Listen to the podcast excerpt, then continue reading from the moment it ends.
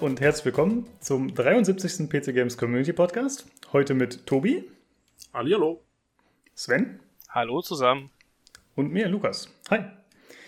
Äh, wir haben heute relativ viele Themen auf jeden Fall. Wir sprechen über diverse Gerüchte zu kommenden Spielen, die vielleicht sich dann bei der E3 bewahrheiten.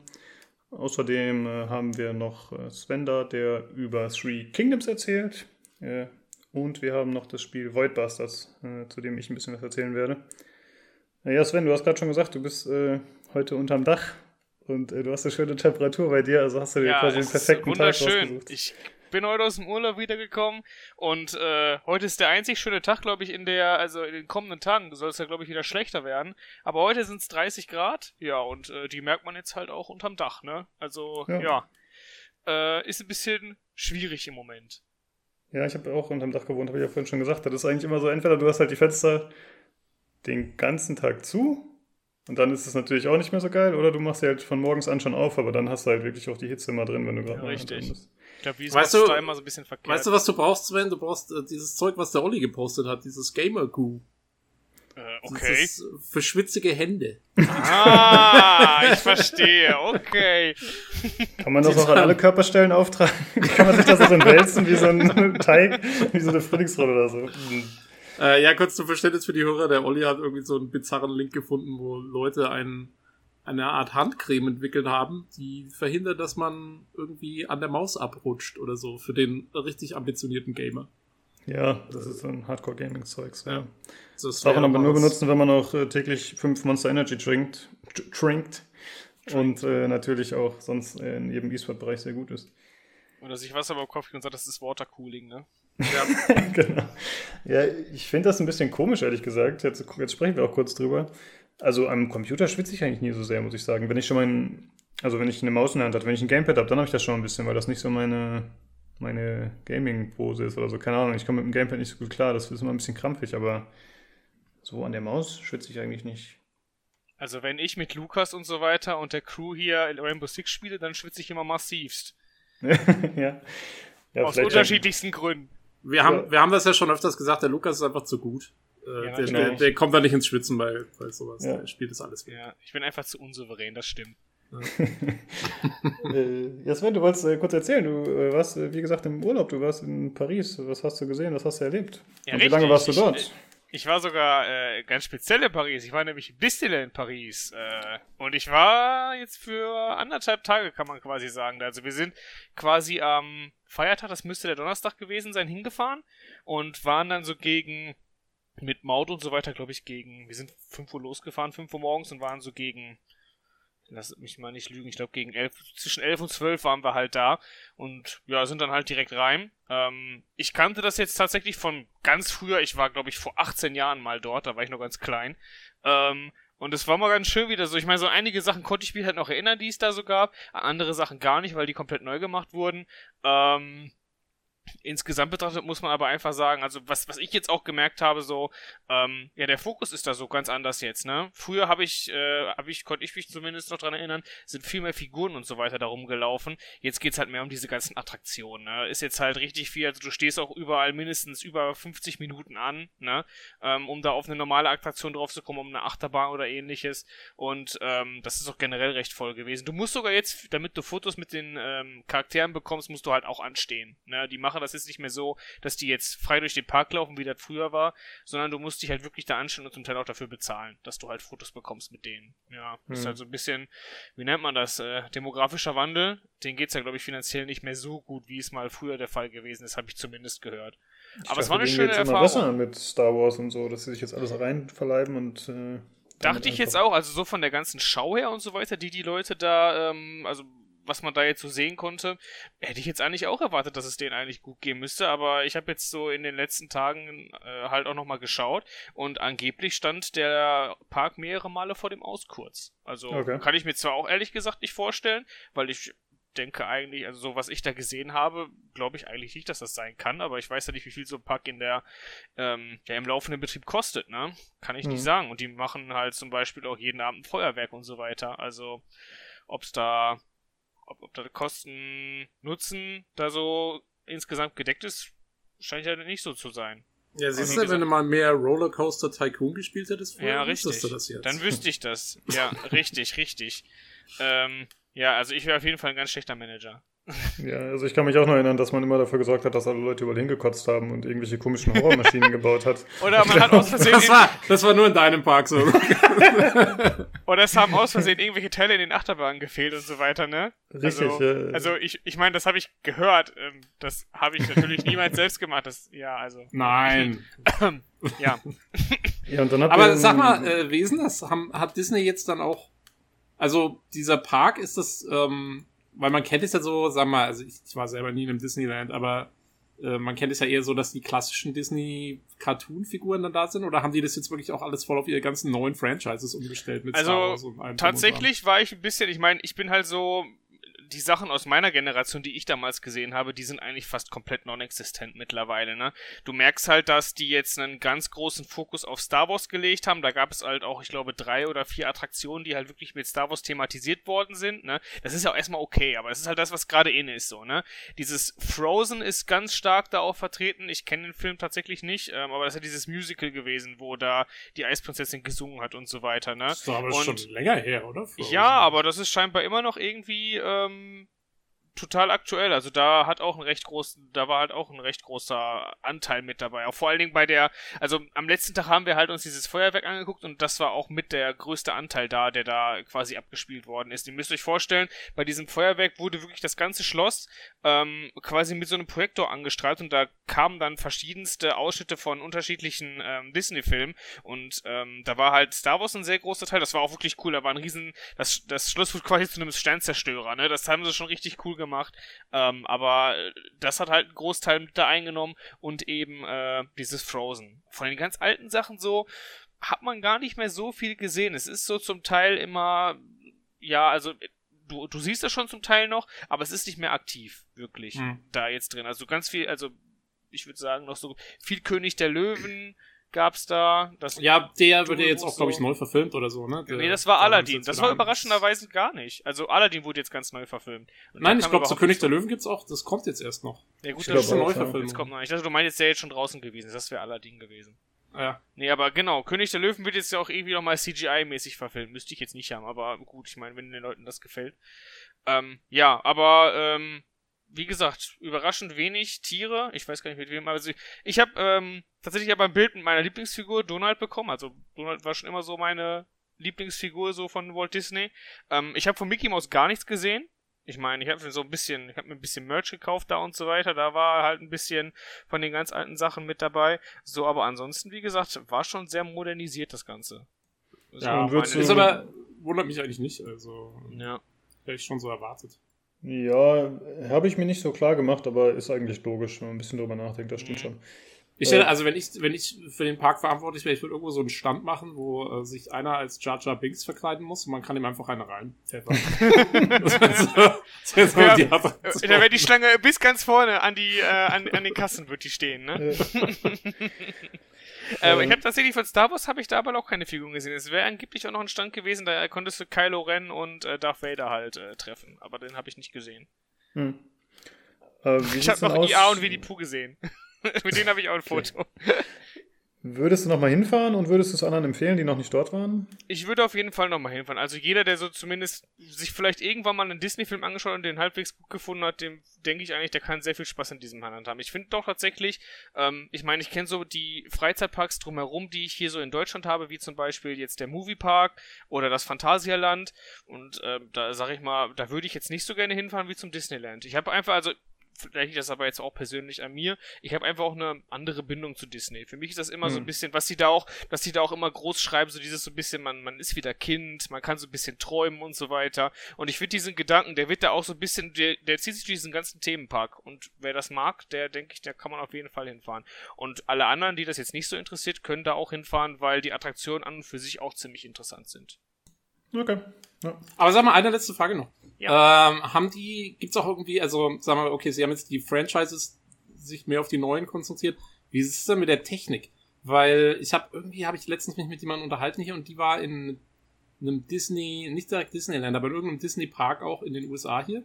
Mhm. Und die hat gesagt, die haben ganz viel auch die Technik umgestellt. Zum Beispiel war die in einem Ding, das war auch Star Wars. Ja. Äh, da hast du eine VR-Brille aufgekriegt und ja. bist quasi durch ein Gebiet durchgelaufen und hast irgendwie Stormtrooper abgeschossen und so.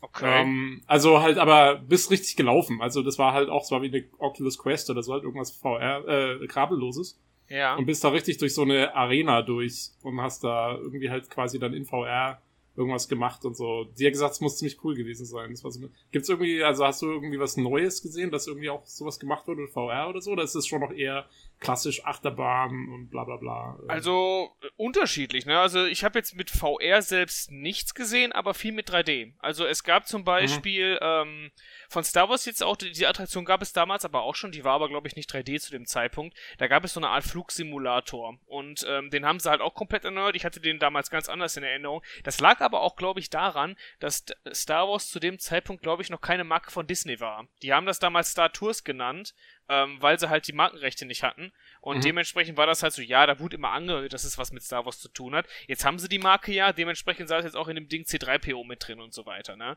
Und ähm, ja, sowas in der Richtung. Also, wenn ich jetzt überlegen müsste, was jetzt so ähnlich wäre, wie das deine Kollegin gesagt hätte, dann würde ich dieser ganz neue Attraktion, die Ratatouille, äh, also diesen Film, den kennt ihr vielleicht mit der kleinen Ratte, die kocht. Ratatouille, mhm. sagt ja. euch vielleicht was. Ja. Ähm, da gab es so eine, äh, da, hat, da habt ihr auch eine 3D-Brille aufbekommen und da habt ihr euch in so eine, ähm, in so eine Gondel gesetzt, die fuhr auch auf so Rädern.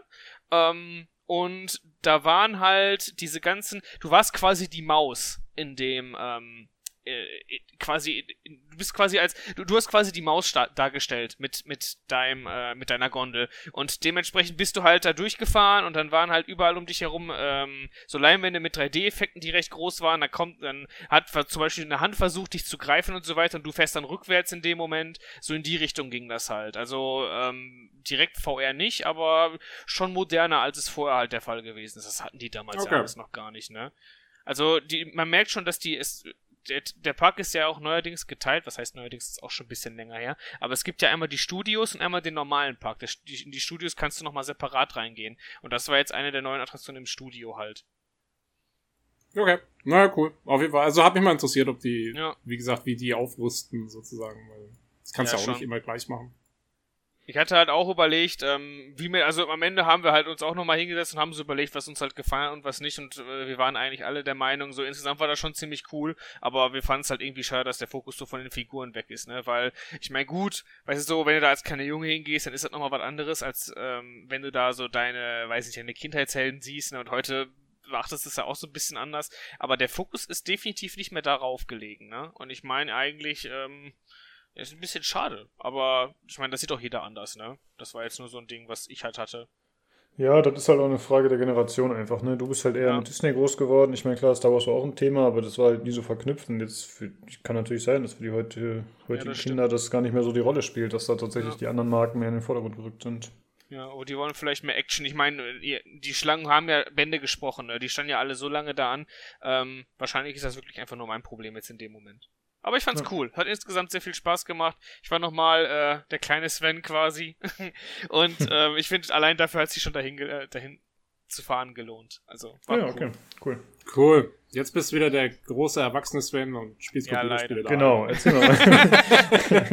Hattest du noch äh, Zeit, irgendwas äh, zu spielen in deinem bisherigen Urlaub neben Total War? Ja, also äh, so ganz konträr jetzt zu Walt Disney, ich habe äh, Mortal Kombat gespielt. Ach so. Es ist, ist, fast von der Art her dasselbe, ne? äh, auch familienfreundlich, kann man mit der ganzen Familie sich anschauen. Ähm, tatsächlich äh, auf dem PC diesmal zum ersten Mal. Ähm, vorher wurde das ja, glaube ich, immer nur auf Konsolen released. Ich glaube, hinterher kam es dann auch im Nachhinein ähm, auf dem PC raus. Ähm, es hatte seine Startschwierigkeiten, so mit Input-Lag und so weiter, aber insgesamt betrachtet bin ich eigentlich recht zufrieden mit dem Spiel. Ist ganz cool geworden. Also gefällt mir auch von den Teilen, die bis jetzt so als letztes rausgekommen sind, mit am besten. Auch so vom Charakterdesign her und so weiter. Hat auf jeden Fall mhm. Spaß gemacht, das zu spielen. Muss ich aber auch ganz ehrlich sagen, ähm, ich habe das früher auf der PS4 wesentlich aktiver gespielt, als ich es jetzt tue und da jetzt wieder reinzukommen, ist für mich zumindest schwierig, weil die Grobmotorik da einfach fehlt, so ehrlich, dann muss ich mir auch einfach eingestehen, ne? Und ähm, da, ja, da nochmal reinzukommen, dann müsste ich wesentlich mehr Zeit investieren, als ich die aktuell habe. Ja, und ansonsten, ja. ich überlege gerade, habe ich noch was gespielt die letzte Zeit? Ja gut, jetzt halt Free Kingdoms, da sprechen wir gleich nochmal rüber. Aber so ansonsten fällt mir jetzt gerade zumindest nichts mehr ein. Was äh, habt ihr denn noch? Äh, Tobi, fang du mal ruhig an. Oh, ich bin leider, also ich bin letzte Woche nicht viel zum Spielen gekommen, ganz ehrlich, es war mit zu Ah, viel okay. anderes Zeug los. Aber ähm, das Einzige, äh, was ich äh, mir geholt habe, weil es recht günstig war, im GOG Summer Sale, der zurzeit läuft, ist äh, Shadow, oh Gott, wie heißt Shadows Awaken, glaube ich, heißt das Was Ding. ist das denn? Ähm, das ist eigentlich ganz cool. Und zwar ist es ein Diablo, also äh, so, so ein Hack, äh, Hack and Slay Action RPG. So ein bisschen Diablo-mäßig. Ähm, äh, ist aber, hat so ein bisschen den Twist, weil du spielst einen Dämonen. Und ich, weißt du noch, wir haben mal, irgendwann ging es mal, glaube ich, auch wegen einem von, von Daniels Leserbriefen oder so, kam die Frage, wo wir gerne den Anti-Helden oder den, den Bösewicht spielen würden. Und ich Mhm. habe gesagt, eigentlich Diablo wäre mal ganz cool. Das ist eigentlich fast das. Okay. Ähm, also du spielst einen Dämonen und du hast, ähm, du, du, du- du frisst Seelen von anderen Charakteren und die hast du dann als sozusagen Marionetten. Und, und du kannst dann im Gefecht kannst du wechseln zwischen deiner Dämonenfigur, die ist dann auch in der, in so einer Geisterwelt, und einer quasi Figur, die du äh, vorher, deren Seele du aufgenommen hast, und die ist dann in der lebenden Welt. Und so musst du auch Puzzle lösen und so weiter, also dass du hin und her schaltest zwischen diesen Welten. Und im Kampf kannst du halt auch hin und her schalten zwischen diesen verschiedenen Marionetten, die du hast, die einzelne Stärken und Schwächen haben, mit eigenen Fähigkeiten und so. Und das ist, äh, das ist ziemlich cool. Also ich war direkt, ich war total erstaunt. Ähm, Mhm. Ist, glaube ich, auch irgendwie Kickstarter finanziert oder war Early Access eine ganze Zeit oder sowas. Und ähm, ist jetzt aber komplett, ist auch komplett vertont. Äh, ist ziemlich cool von der Inszenierung her, von der Story her und so. Ist alles ganz cool erzählt. Äh, ich war direkt äh, beeindruckt. Also ich habe das mal mitgenommen, es gab es irgendwie für einen Zehner oder so. Ähm, ja, ziemlich cooles, kleines, schönes, Diablo-mäßiges äh, Action-RPG. okay. Äh, Shadows Awakening heißt das. Ja. Shadows Awakening, ja, kann sein. Ja. Sowas. Irgendwas Äh, Habe ich noch nie von gehört vorher. Äh, Ich auch nicht. Letztes ich Jahr im August erschienen und bei Steam bewertet größtenteils positiv. Aber Ja. ja, manchmal gehen solche Sachen halt unter.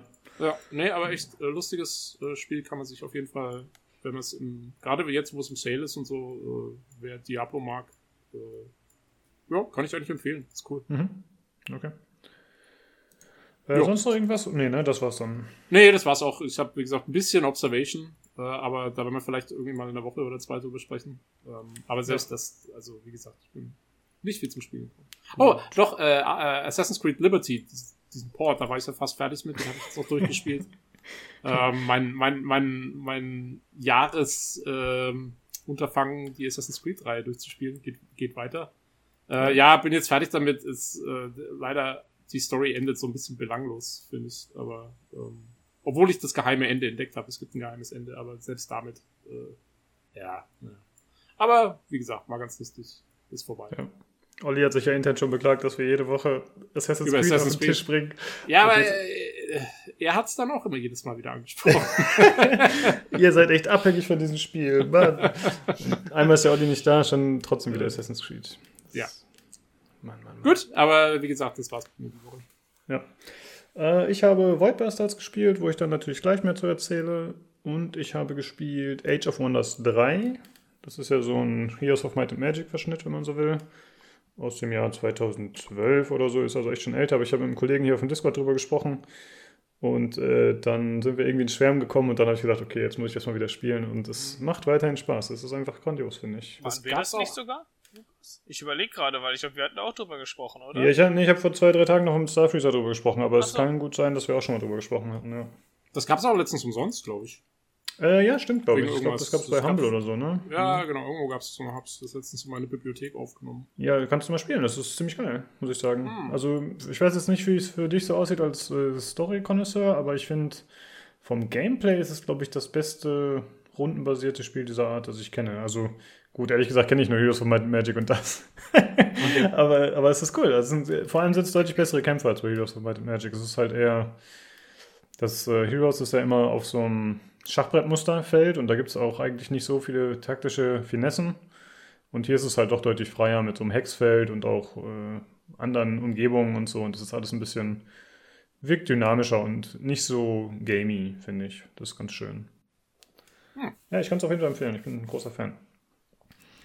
Und sonst habe ich auch nicht mehr großartig was gespielt. Ähm, ich überlege gerade. Achso, ich wollte noch was empfehlen. Und zwar ein Artikel, der auf PC Games erschienen ist, äh, zu Peter Molyneux äh, und zu seinem Werdegang. Ich habe jetzt leider gerade den Titel nicht im Kopf, sonst hätte ich ihn auch mal sagen können. Aber ich werde natürlich das äh, mit verlinken in unserem Thread und dann kann jeder dann mal sich das nochmal anschauen, der noch nicht gelesen hat. Ich fand es sehr interessant. Also es das geht halt, heißt Ikonen der Spieleindustrie ist der Titel. Ah, danke. Peter Molyneux. Ja, ist halt cool. Also es geht da irgendwie von seiner ersten Firma über Bullfrog, über Lionhead und dann jetzt zu seinem 22 Cans oder wie das heißt. Und äh, ja, da wird halt so erzählt, wie er die Leute übers Ohr gehauen hat oder auch nicht. also es ist äh, ziemlich cool auf jeden Fall. Er war ja schon immer so ein ja, schwärmerischer Typ, der einem gut Sachen verkaufen konnte. Da haben wir schon öfter darüber gesprochen. Und ich muss Aber sagen, ist, ja. Sorry, jetzt erstmal fertig. Ja, trotz dessen, dass er so viel Bullshit verzapft hat, ist er für mich eigentlich immer noch einer von den Guten irgendwie. Ich weiß auch nicht warum. Der hat, der hat für mich immer noch genug Charme gehabt, als dass ich ihn nicht hassen wollte. Der war immer so enthusiastisch dabei. Ja, ja. Sieht, sieht bei mir ganz ähnlich aus. Ich fand mhm. halt auch seine, ich fand halt, bei, bei seinen Spielen ist mir immer so aufgefallen, ich finde an und für sich immer seine Ideen total cool, aber die sind halt irgendwie nicht bis zum Ende gedacht, habe ich manchmal das Gefühl. Ich fand auch, ähm, ich war ein großer Fan von Black and White. Ich fand die beiden Spiele übertrieben gut eigentlich. Ähm, mhm. Aber die hatten halt auch ihre Macken so, ne? Die waren jetzt nicht fehlerfrei. Ich mochte auch Dungeon Keeper mega. Und, ich würde es äh, eigentlich eher anders formulieren. Ich würde sagen, die sind zu Ende gedacht, aber nicht zu Ende gebracht. Das ist nämlich sein Problem. In seinem Kopf ist er alles schon existent, aber er hat es halt nie beendet dann. Ja. Schade. Ja, das stimmt. Aber sag mal, äh, der ist ja, also das letzte, was ich von ihm gehört habe, war, dass er mal bei irgendeinem Interview total sauer geworden ist und gesagt hat, er, er hat jetzt keinen Bock mehr und er geht jetzt. Mhm. Und seitdem hast du auch nichts mehr gehört. Ist der, der ist ja, nicht mehr tätig, ne? Da stand drin, mittlerweile spricht er wieder mit der Presse. Also er hat sich wohl wieder ein bisschen eingekriegt. Okay, achso, und der macht noch Sachen, oder was? Weil ich dachte, der ähm, hätte jetzt. Ja, ich weiß gerade nicht mehr, was die Konklusion war, ob da am Ende noch was erwähnt wurde, aber grundsätzlich schon. Ähm, also okay. es gab auch so ein Zitat, wo, wo er wohl gesagt hatte, ich werde mein ganzes Leben lang Spiele entwickeln. Ich kann mir ein Leben ohne nicht vorstellen, so ungefähr. Also er ist wohl weiterhin dabei. Ja. Äh, ja, kann ich auf jeden Fall empfehlen. Ganz äh, unterhaltsam. Auch einige Anekdoten, die man natürlich schon kennt. Das ist jetzt nicht alles nur Neues, aber trotzdem cool. Jo. Ich gucke gerade mal noch, ob ich sonst was zu empfehlen hatte. Hm, ne, das war's erstmal. Äh, wir haben äh, zumindest Tobi und ich haben den Trailer gesehen und Sven hat gerade auch schon ein bisschen reingeschaut. Den Death Stranding Reveal Trailer haben wir uns alle angeschaut. ähm, ja, das war das allererste Mal, also das ist so ein 10-minütiger Trailer knapp oder 9 Minuten. Das ist das erste Mal, dass man Gameplay sieht, wenn auch nur eingeschränkt. Also es waren immer noch sehr viele Videosequenzen. Und ja, Tobi, bist du mittlerweile schlauer geworden, was das Spiel angeht? Ja, ja, ich, ich kann euch jetzt die komplette Zusammenfassung zu Death Stranding geben. da bin ich aber mal gespannt. Ja, nämlich äh, wir haben keine Ahnung, was passiert. Genau. nice. ähm, ja, nee, äh, keine Ahnung. Also der Trailer ist natürlich Hideo Kojima typisch sehr verwirrend. Er zeigt sehr viel verstörende Bilder, sehr vieles, wo man viele, viele, viele Sachen reininterpretieren kann. Ähm, aber was genau ist, wissen wir noch nicht. Was wir wissen ist, wir spielen diesen einen Typen, der meiner Meinung nach eigentlich Pizzalieferant sein muss, weil der hat so eine quadratische Box immer auf dem Rücken, die man eigentlich sonst nur bei Pizzalieferanten sieht. Ähm, und der läuft durch so eine düstere Welt, wie in so einem Walking-Simulator. Aber jetzt sieht man ja, also er schleicht auch und er kämpft auch. Was fand ich jetzt mal gar nicht so cool aussah in dem Wollte Trailer. Ich also, sagen. Ja, das Gameplay. Gesagt, aus. Ja, das Gameplay sah jetzt nicht so super aus. Ähm, aber die große Frage ist halt eigentlich, also was, was da passiert, weil, wie gesagt, er hat halt dieses komische Baby oder dieses, die nennen es jetzt Bridge Baby, was meiner Meinung nach, weil man sieht auch, Bridge scheint eine Firma zu sein oder so. Da sieht oh, man okay. irgendwie so ein Firmenlogo, was Bridge heißt. Und deswegen gehe ich davon aus, dass das irgendwie so ein genmodifiziertes oder so ein, so ein Klonbaby ist oder so. Und mhm. das verbindet irgendwie das hat irgendeine Bewandtnis, dass die das irgendwelche Welten miteinander verbindet von den Lebenden und den Toten oder so, weil wenn man nämlich dann ja. an dieses Baby eine Antenne anschließt, dann kann man irgendwie die Dämonen sehen oder so, die aus der anderen Welt kommen. Keine Ahnung. Und wenn man stirbt, dann kommt man auch irgendwie in die Welt der Toten und das sieht dann irgendwie anders aus und man muss sich zurückkämpfen oder wie oder was? Oder vielleicht ja, auch nicht? irgendwie so ja man weiß es nicht. Also es ist äh, äh, ziemlich wir immer noch. Aber ich fand interessant dass der ähm, Charakter ich weiß gerade nicht mehr ob es hier der Norman Reedus war oder der äh, Mats Mikkelsen.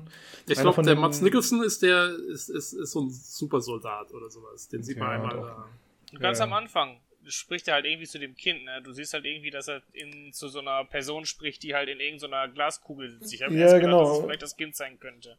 Ja, und ich weiß halt nicht mehr, ob das da war oder an einer anderen Stelle, aber einer von den beiden meinte halt, dass er Mitleid mit dem Baby hätte.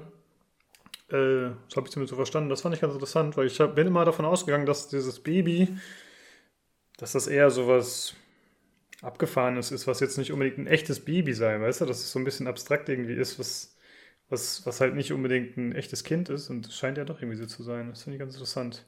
Also ehrlich gestanden, keine Ahnung. Ich meine, das ist auch, ich glaube, also der Sinn und Zweck von diesem Trailer ist, äh, dass man einfach drüber spekulieren kann, was was ist. Und Ja, und Ja. es scheint auch äh, Zeitreisen zu geben oder sowas in der Richtung. Also es spielt teilweise im Ersten Weltkrieg. Es ist alles ziemlich verrückt immer, immer noch. Aber ich finde es weiterhin cool. Also ich vermute mal, dass es, es wird ja nur für PlayStation kommen, oder? Ja. Ja, scheint so. Ja. PlayStation Das Exclusive, das steht schon Genau. dabei. Und selbst wenn es das für PC geben würde, ich weiß nicht, ob ich spielen würde, aber ich könnte mir vorstellen, dass das so ein Spiel ist, wo ich mir ein Let's Play anschauen werde. Weil das einfach eine abgefahrene Story hat. Anscheinend. Also ich warte mal ab, was so über die Story auch erzählt wird, weil ich kann normalerweise, muss ich sagen, mit den Hideo Kojima Stories nichts anfangen. Also mir sind die zu konfus und zu abgedreht und ja, irgendwann wird da so viel Zeug reingeballert, dass, dass ich da, da ist dann keine Kohäsion mehr da irgendwie äh, für die Story. Deswegen, ich bin da sehr skeptisch, ob da was bei rumkommt, was wirklich, was, was wirklich cool ist und nicht einfach nur bizarr abgefahren ist. Da bin ich, da bin ich noch gespannt. Aber für all diejenigen, die mehr Vertrauen haben als ich, äh, würde ich nur sagen, man kann auch schon vorbestellen, eine Collectors Edition, wo man sich ein Modell von diesem Baby dabei ist, was man sich dann ins Wohnzimmer stellen kann. Ah, okay, okay. Das ist also wirklich, äh, wer der Meinung ist, dass wenn er Leute einlädt und die finden ihn noch nicht freaky genug, äh, da kann ich das nur empfehlen. Das, ist, äh, Ja. das hat schon was. Vor allen Dingen, wenn, wenn dein Besuch den Kontext nicht kennt. Du hast einfach so einen Fötus in, in einer Glasschatulle. Das ist irgendwie abgefahren, ja. Sieht das dann realitätsnah aus? Wahrscheinlich schon relativ, ne? Ja. äh, keine Ahnung. ja. Naja, ich habe ja schon Schränke voller Föten, das hat keinen Sinn mehr. Ist alles voll schon, das ist meine Sammlung. Ja, sieht's bei dir aus wie so Körperwelten oder so. Da war ich mal, das ist ziemlich cool gewesen. Ja, die haben, das ist, das war für mich das Verstörendste an der Ausstellung. War das mit dem, Ja, stimmt, das war ein bisschen mit dem, Babyraum. dem, ja, mit den Fötussen, die nicht ordentlich entwickelt waren und so. Ja. Das hatte was von, ähm, hier Alien 4, Hm. im Film. Da geht, da geht Ripley geht irgendwann in so einen Raum und sieht quasi ihre eigenen genetischen Vorgänger und, äh, ja. Unschön. Okay, gut. Dann äh, würde ich sagen, kommen wir zum Hörerbrief. Wir haben mal wieder Nachricht vom Daniel bekommen. Richtig. Und das ist ein bisschen ein Problem, weil der Olli nicht da ist. ja, Und jetzt muss, äh, jetzt werde ich das mal versuchen vorzulesen. Und wir bräuchten die. Roboterstimme. Vielleicht kann die Ja, das wieder für uns übernehmen. Vielleicht finde ich die, dann, dann baue ich die wieder ein. Aber ich lese es jetzt mal vor, einfach äh, Ja. als Platzhalter. Ähm, Hallo Podcastlerisierer-Team besonderer Stellung. Ähm, ich hoffe, ich bin nicht zu spät mit meiner Mail. Dabei wollte ich euch doch zwei pro Woche zukommen lassen. Aber wenn ihr die dann zensiert, in Klammern nur Politiker nennen so etwas ja zusammenfassen, dann gibt es nur eine. Meine Woche war leider sehr voll, wenigstens, äh, weswegen ich so spät dran bin. Ja, also vielen Dank, äh, dass du trotzdem was schickst. Ist cool. Ähm, wieder mal ein klasse äh, Cast du Pot. Ähm, Plague Tale steht auf meiner Kaufenliste, allerdings äh, kann ich es nicht bei GOG finden. Äh, somit muss es noch warten. Ja, das liegt daran, dass es bei GOG nicht gibt. Es gibt es nur bei Steam. Ähm, ich habe eben irgendwas äh, von dem neuen Call of Duty mitbekommen, dass es wieder einmal zur Werbemaßnahme kontroverse Inhalte bietet. Die verkaufen sich ja am besten in Berichten. Allerdings frage ich mich dann, warum euer, Vorles äh, warum euer Verlosungsspiel, welches äh, ich leider schon habe, nicht auch super duper mega hyper angekommen ist und sich verkaufte. Ähm, da will ich mal kurz einhaken. Äh, bei dem Verlosungsspiel handelt es sich um Spec Ops The Line, äh, was wir verlost haben über die letzten zwei Wochen. Ähm, und gewonnen hat es übrigens der Matsu. Die Verlosung ist vorbei. Herzlichen Glückwunsch. Äh, der Key ist schon raus. Ah, ähm, okay. Ja, also äh, das ist alles, alles abgehakt. Ähm, aber gut, ich lese mal weiter. Ähm, was denkt ihr denn bei COD und der äh, kontroverse Inhaltedebatte? Werbung, die unnötig ist, lieber einfach gar nicht erwähnen. Eine Überschrift sagte etwas von Kindern, die sterben. Finde ich nicht neu oder überraschend. In einem Call of Duty ist doch äh, das Urlaubspaar samt Kind von einer Bombe erwischt worden. Ähm, und noch früher Prey, das Original, nicht Fake Prey, äh, welches ja keiner von euch wieder gespielt hat. Äh, Augenroll. In Prey tauchen Kindergeister auf. Zuvor allerdings sieht man, wie ein Mädchen aufgespießt wird. Äh, da es keine Cutscene mit fester Kamera ist, kann man das eventuell gar nicht so stark realisieren, da kein Fokus darauf liegen muss. Äh, ich fand das damals überraschend zu sehen, aber empfand es nicht als Aufreger des Tages. Komischerweise habe ich nirgends etwas von dieser Szene damals gelesen. Ist die, äh, jetzt, also kommt da zum Brief, ist die Länge genug oder muss das zusammengefasst werden? Äh, sonst schreibe ich die nächste, nächstes Mal nur in Stichpo Stichpunkten. Äh, macht weiter so, tolle Casts in äh, Hamans Namen Daniel. Ähm, ja, lieber Daniel, Länge ist gut. Äh, ich habe nichts zusammengefasst, nichts zensiert, äh, alles vorgelesen. Äh, jetzt weiß ich nicht genau, was Haman ist, aber okay. Ich habe mich auch schon gefragt, das ist bestimmt kriegen wir wieder von auf den Deckel dann. Oh, kennt ihr das wieder nicht? jo. Aber ich will kurz sagen, ich habe ich habe Prey gespielt, das erste Ja, ich habe ein bisschen gespielt auch. Ja. Ich, ich, also, das lasse ich mir jetzt nicht unterjubeln hier. Ja? Richtig, nicht so in Hamans Namen. Haman, weiß ich nicht. Keine Ahnung. Äh, ja, aber es trifft sich ganz gut, weil über Call of Duty wollten wir ja sowieso sprechen. genau. Ähm, da gab es ja jetzt die große Ankündigung, äh, inklusive Trailer und allem drum und dran, zum neuen Call of Duty, ein Reboot äh, im Modern Warfare-Universum.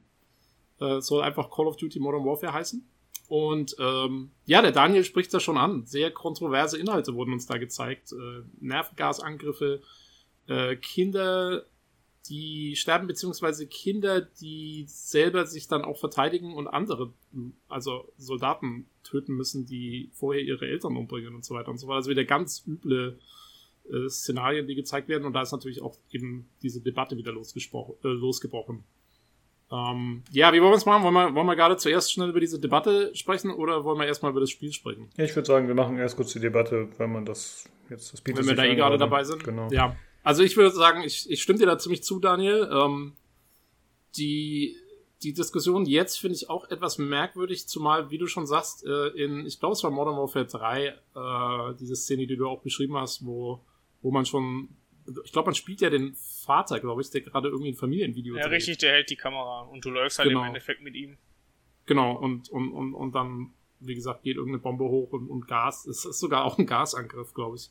Ähm, ja, und wir haben, also wir haben schon so viele schlimme Sachen erlebt in, in, in Videospielen jetzt. Ähm, ich kann auch nicht ganz nachvollziehen, wieso das der Aufreger ist. Allerdings, eine Sache finde ich gut, die sie jetzt machen. Und zwar, wenn man genau aufpasst, ähm, dann beschreibt nämlich der Andreas Sedlak, der den Bericht dazu auch geschrieben hat, beschreibt nämlich den einen Level, den sie gezeigt bekommen haben bei der Präsentation.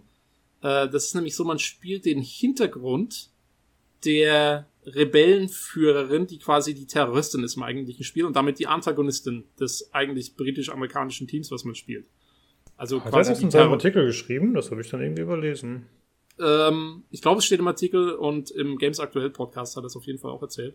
Hm, Also äh, das ist, es geht quasi, man spielt, also das ist die die Terroristin und man spielt deren Hintergrundgeschichte, die beschreibt, wie sie zur Terroristin wurde. Und äh, da ist sie eben ein kleines Mädchen und ähm, ist in ihrem Dorf einfach äh, unterwegs halt mit ihren Eltern und so und auf einmal fahren, also das ist halt irgendwo im, im Nahen Osten in irgendeinem Land. Ähm, ähm, und dann irgendwann kommen so russische Söldner äh, angefahren und, und ballern alle ab und so und, und auch unter anderem eben die Mutter. Und der Vater ähm, nimmt die beiden Kinder, also sie und ihren Bruder, und äh, die gehen da in, in so ein Haus, äh, in ihr Haus quasi rein und kriegen erstmal noch Gasmasken ausgeteilt und so, weil dann eben das Ding besteht, dass er nur noch einen Gasangriff gibt. Und dann kommt aber ein, halt ein Soldat reinmarschiert, äh, erschießt den Vater vor den Augen der Kinder und man spielt quasi dieses kleine Mädchen, was sich erstmal verstecken muss. Ähm, und während der Soldat sie sucht und dann irgendwo ein Messer findet und geht dann erstmal auf den los und, und, und, und kann ihn aber auch nicht wirklich überwältigen und so und, und, und das, also geht wohl einige Minuten, dass man sich nur mit diesem einen Soldaten erstmal auseinandersetzen muss, was ja auch ziemlich Call of Duty untypisch ist. Ähm, und das so zu machen, also quasi zu zeigen, wieso jemand überhaupt zum Terroristen wird, das finde ich ist mal genau der Ansatz, den ich mir von einem Call of Duty gewünscht habe. Es gibt sogar von vor einem Jahr oder so, als World War II rauskam, also Call of Duty World War II, das äh, vorletzte, glaube ich, ähm, hatten wir mal im Forum eine Diskussion auch zur Singleplayer-Kampagne und da habe ich einen, einen Foreneintrag gegeben, den muss ich mal raussuchen, wo ich genau gesagt habe, Leute, was mal cool wäre, wäre die Gegenseite zu zeigen. Und zwar, man spielt quasi den amerikanischen, also ich habe es mir so vorgestellt, man spielt den amerikanischen Badass, der da durchläuft und wie halt, wie es halt so in Call of Duty ist, irgendwie da die 50 anderen umnietet, während man da durchläuft. Ähm, und dann irgendwann siehst du quasi, das ist halt natürlich dann auch alles geskriptet, dass du wie so die Kugel deiner Waffe verfolgst, die irgendjemanden gerade trifft, im Kopf oder sonst irgendwas. Und dann spult auf einmal alles zurück, aber die Kamera bleibt quasi am, an deinem Gegner hängen und du siehst, wie der eigentlich also das geht dann ganz schnell und dann spielst du halt seinen Werdegang. In, in dem Fall war es World War II, also in dem Fall wäre es quasi den Deutschen in, in, in der deutschen Kaserne und was er da und, und dass es da auch irgendwie halt Kam also Kameradschaft gab und so, dass du die, die Gegenseite vermenschlichst. Und das ist eigentlich fast genau das, was ich mir da irgendwie so ein bisschen auch überlegt hatte, was mal, was mal ein Ansatz wäre für ein Call of Duty.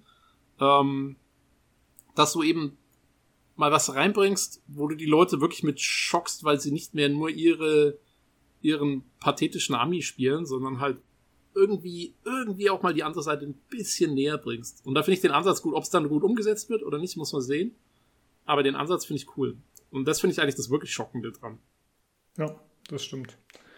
Klingt auf jeden Fall nach einer coolen Sache. Also, dass das immer so gezeigt wird, dann eben, dass man auch die Beweggründe der vermeintlich Bösen dann ein bisschen besser inszeniert und eben auch nachvollziehbarer macht. Ich habe diesen Artikel komplett, gelesen. Hm? Äh, aber was komplett Neues ist das jetzt auch nicht, ne? Das gab's in naja, Black für Ops 3, glaube ich, schon. Doch klar, da hast du diesen Me Mechendis oder so gespielt und hast da mit der Machete die ganzen Leute abgemetzelt in dem Dorf. Ah ja, in Black Ops. Black Ops 2 war es, glaube genau. ich, ne? Ja, gut, ich ähm, nicht stimmt, so. ja. Hab ich wieder ganz vergessen. Ja, aber da war's. Ach ja, aber da das war's, hatte ich ja auch gemacht. Aber da war's. Aber da war's. Ich fand die Szene sogar richtig gut. ja, ja. Wobei, aber da hast du, da, da war halt, du spielst da zwar den Bösen, aber du spielst den Bösen auch schon so voll auf dem Power-Trip irgendwie, ne? Also weil du halt da, wie du sagst, du gehst da auch mit der Machete durch und. Ja, er wollte seine Schwester halt beschützen, ne? Er hatte irgendwie so einen äh, Schwesterkomplex, habe ich das Gefühl gehabt. Ja, ja, ja. Ähm, aber ich finde halt mal interessant, ich finde auch interessant, das eben dann zu, zu kombinieren, dass du eben nicht der mit der Waffe bist, der irgendwie halt dann da voll durchläuft, sondern dass du quasi äh, du bist irgendwie so ein bisschen mehr so der, das hilflose Opfer in der Szene auch. Und ähm, ja, das, also finde ich ist schon vielleicht kein komplett neuer Ansatz, aber es ist zumindest mal was, was äh, ja, was gerade für so ein Modern Warfare-Ding irgendwie auch ähm, ja, so, äh, ich finde es auf jeden Fall gut, äh, wenn sowas mal vorkommt. Ja, ich finde den Ansatz auch interessant auf jeden Fall. Ja, und dazu, was der Daniel geschrieben hat, dass er sich eben denkt, das sei halt hauptsächlich um Werbung zu generieren und ähm, einfach äh, ja, überall aufzutauchen. Kann sein. Ich bin halt echt nicht sicher, machen die Call of Duty-Macher das, weil sie wissen, dass es groß thematisiert wird oder machen sie, weil sie es selber cool, packend oder was auch immer finden? Also das, das kann ich mir ein bisschen schlecht erklären, muss ich sagen. Ich Aber, glaube beides. Ich glaube beides. Ja. Ich glaube schon, dass Call of Duty jetzt so schon so einen Druck hat, solche Sachen machen zu müssen auch. Mhm. Weil, weil es eben so ein, auch so ein Ding von der Serie ist. Ich meine, damit, damit ist Modern Warfare 1 damals groß rausgekommen mit, mit dem, mit der, mit der Fliegermission, ähm, und Modern Warfare 2 dann natürlich mit, mit No Russian und dem, und dem Flughafen und so. An die Fliegermission kann ich mich gar nicht erinnern. Was war das?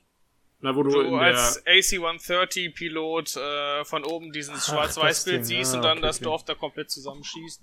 Genau, und im Hintergrund alle immer nur so äh, halt immer yeah, die sarkastischen Sprüche kommen. Ja, genau. Kaboom. Ja gut, davon um, gibt es ja mittlerweile auch schon echte Videos. Also das ist ja tatsächlich dann gar nicht mal so realitätsfern gewesen.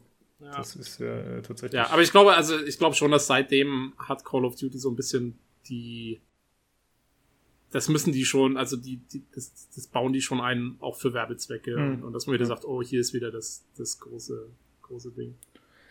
Aber, ja, und bezüglich ja. Äh, PC Games oder generell den Magazinen, die das aufgreifen, hm, ich, ich weiß nicht, ich habe teilweise das Gefühl, dass man das auch gerne aufgreift, weißt du, weil es ist halt ein kontroverses Thema und dann ähm, dann muss man sich vielleicht auch mal drüber aufregen oder das hinterfragen, obwohl es einem vielleicht gar nicht so wichtig ist. Also ich finde es, mir ist es ehrlich gesagt relativ egal, ja, wenn die sowas machen.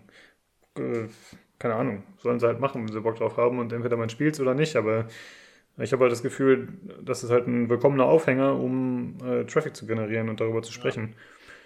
Ja. Auf jeden Fall. Halt, ich meine, also es kann ja sein, dass es die Leute trotzdem auch, äh, die Redakteure auch als solches interessiert. Ich kann mir jetzt schon mhm. vorstellen, dass wer auch immer den Artikel geschrieben hat, ähm, diese Kolumne dann auch noch dazu, ähm, äh, dass, dass die da schon irgendwie halt, ja, es ist ja auch ein interessantes Thema. Wie weit, äh, wie weit gehst du als Spieler, wie weit gehst du als in, in so einem interaktiven Medium?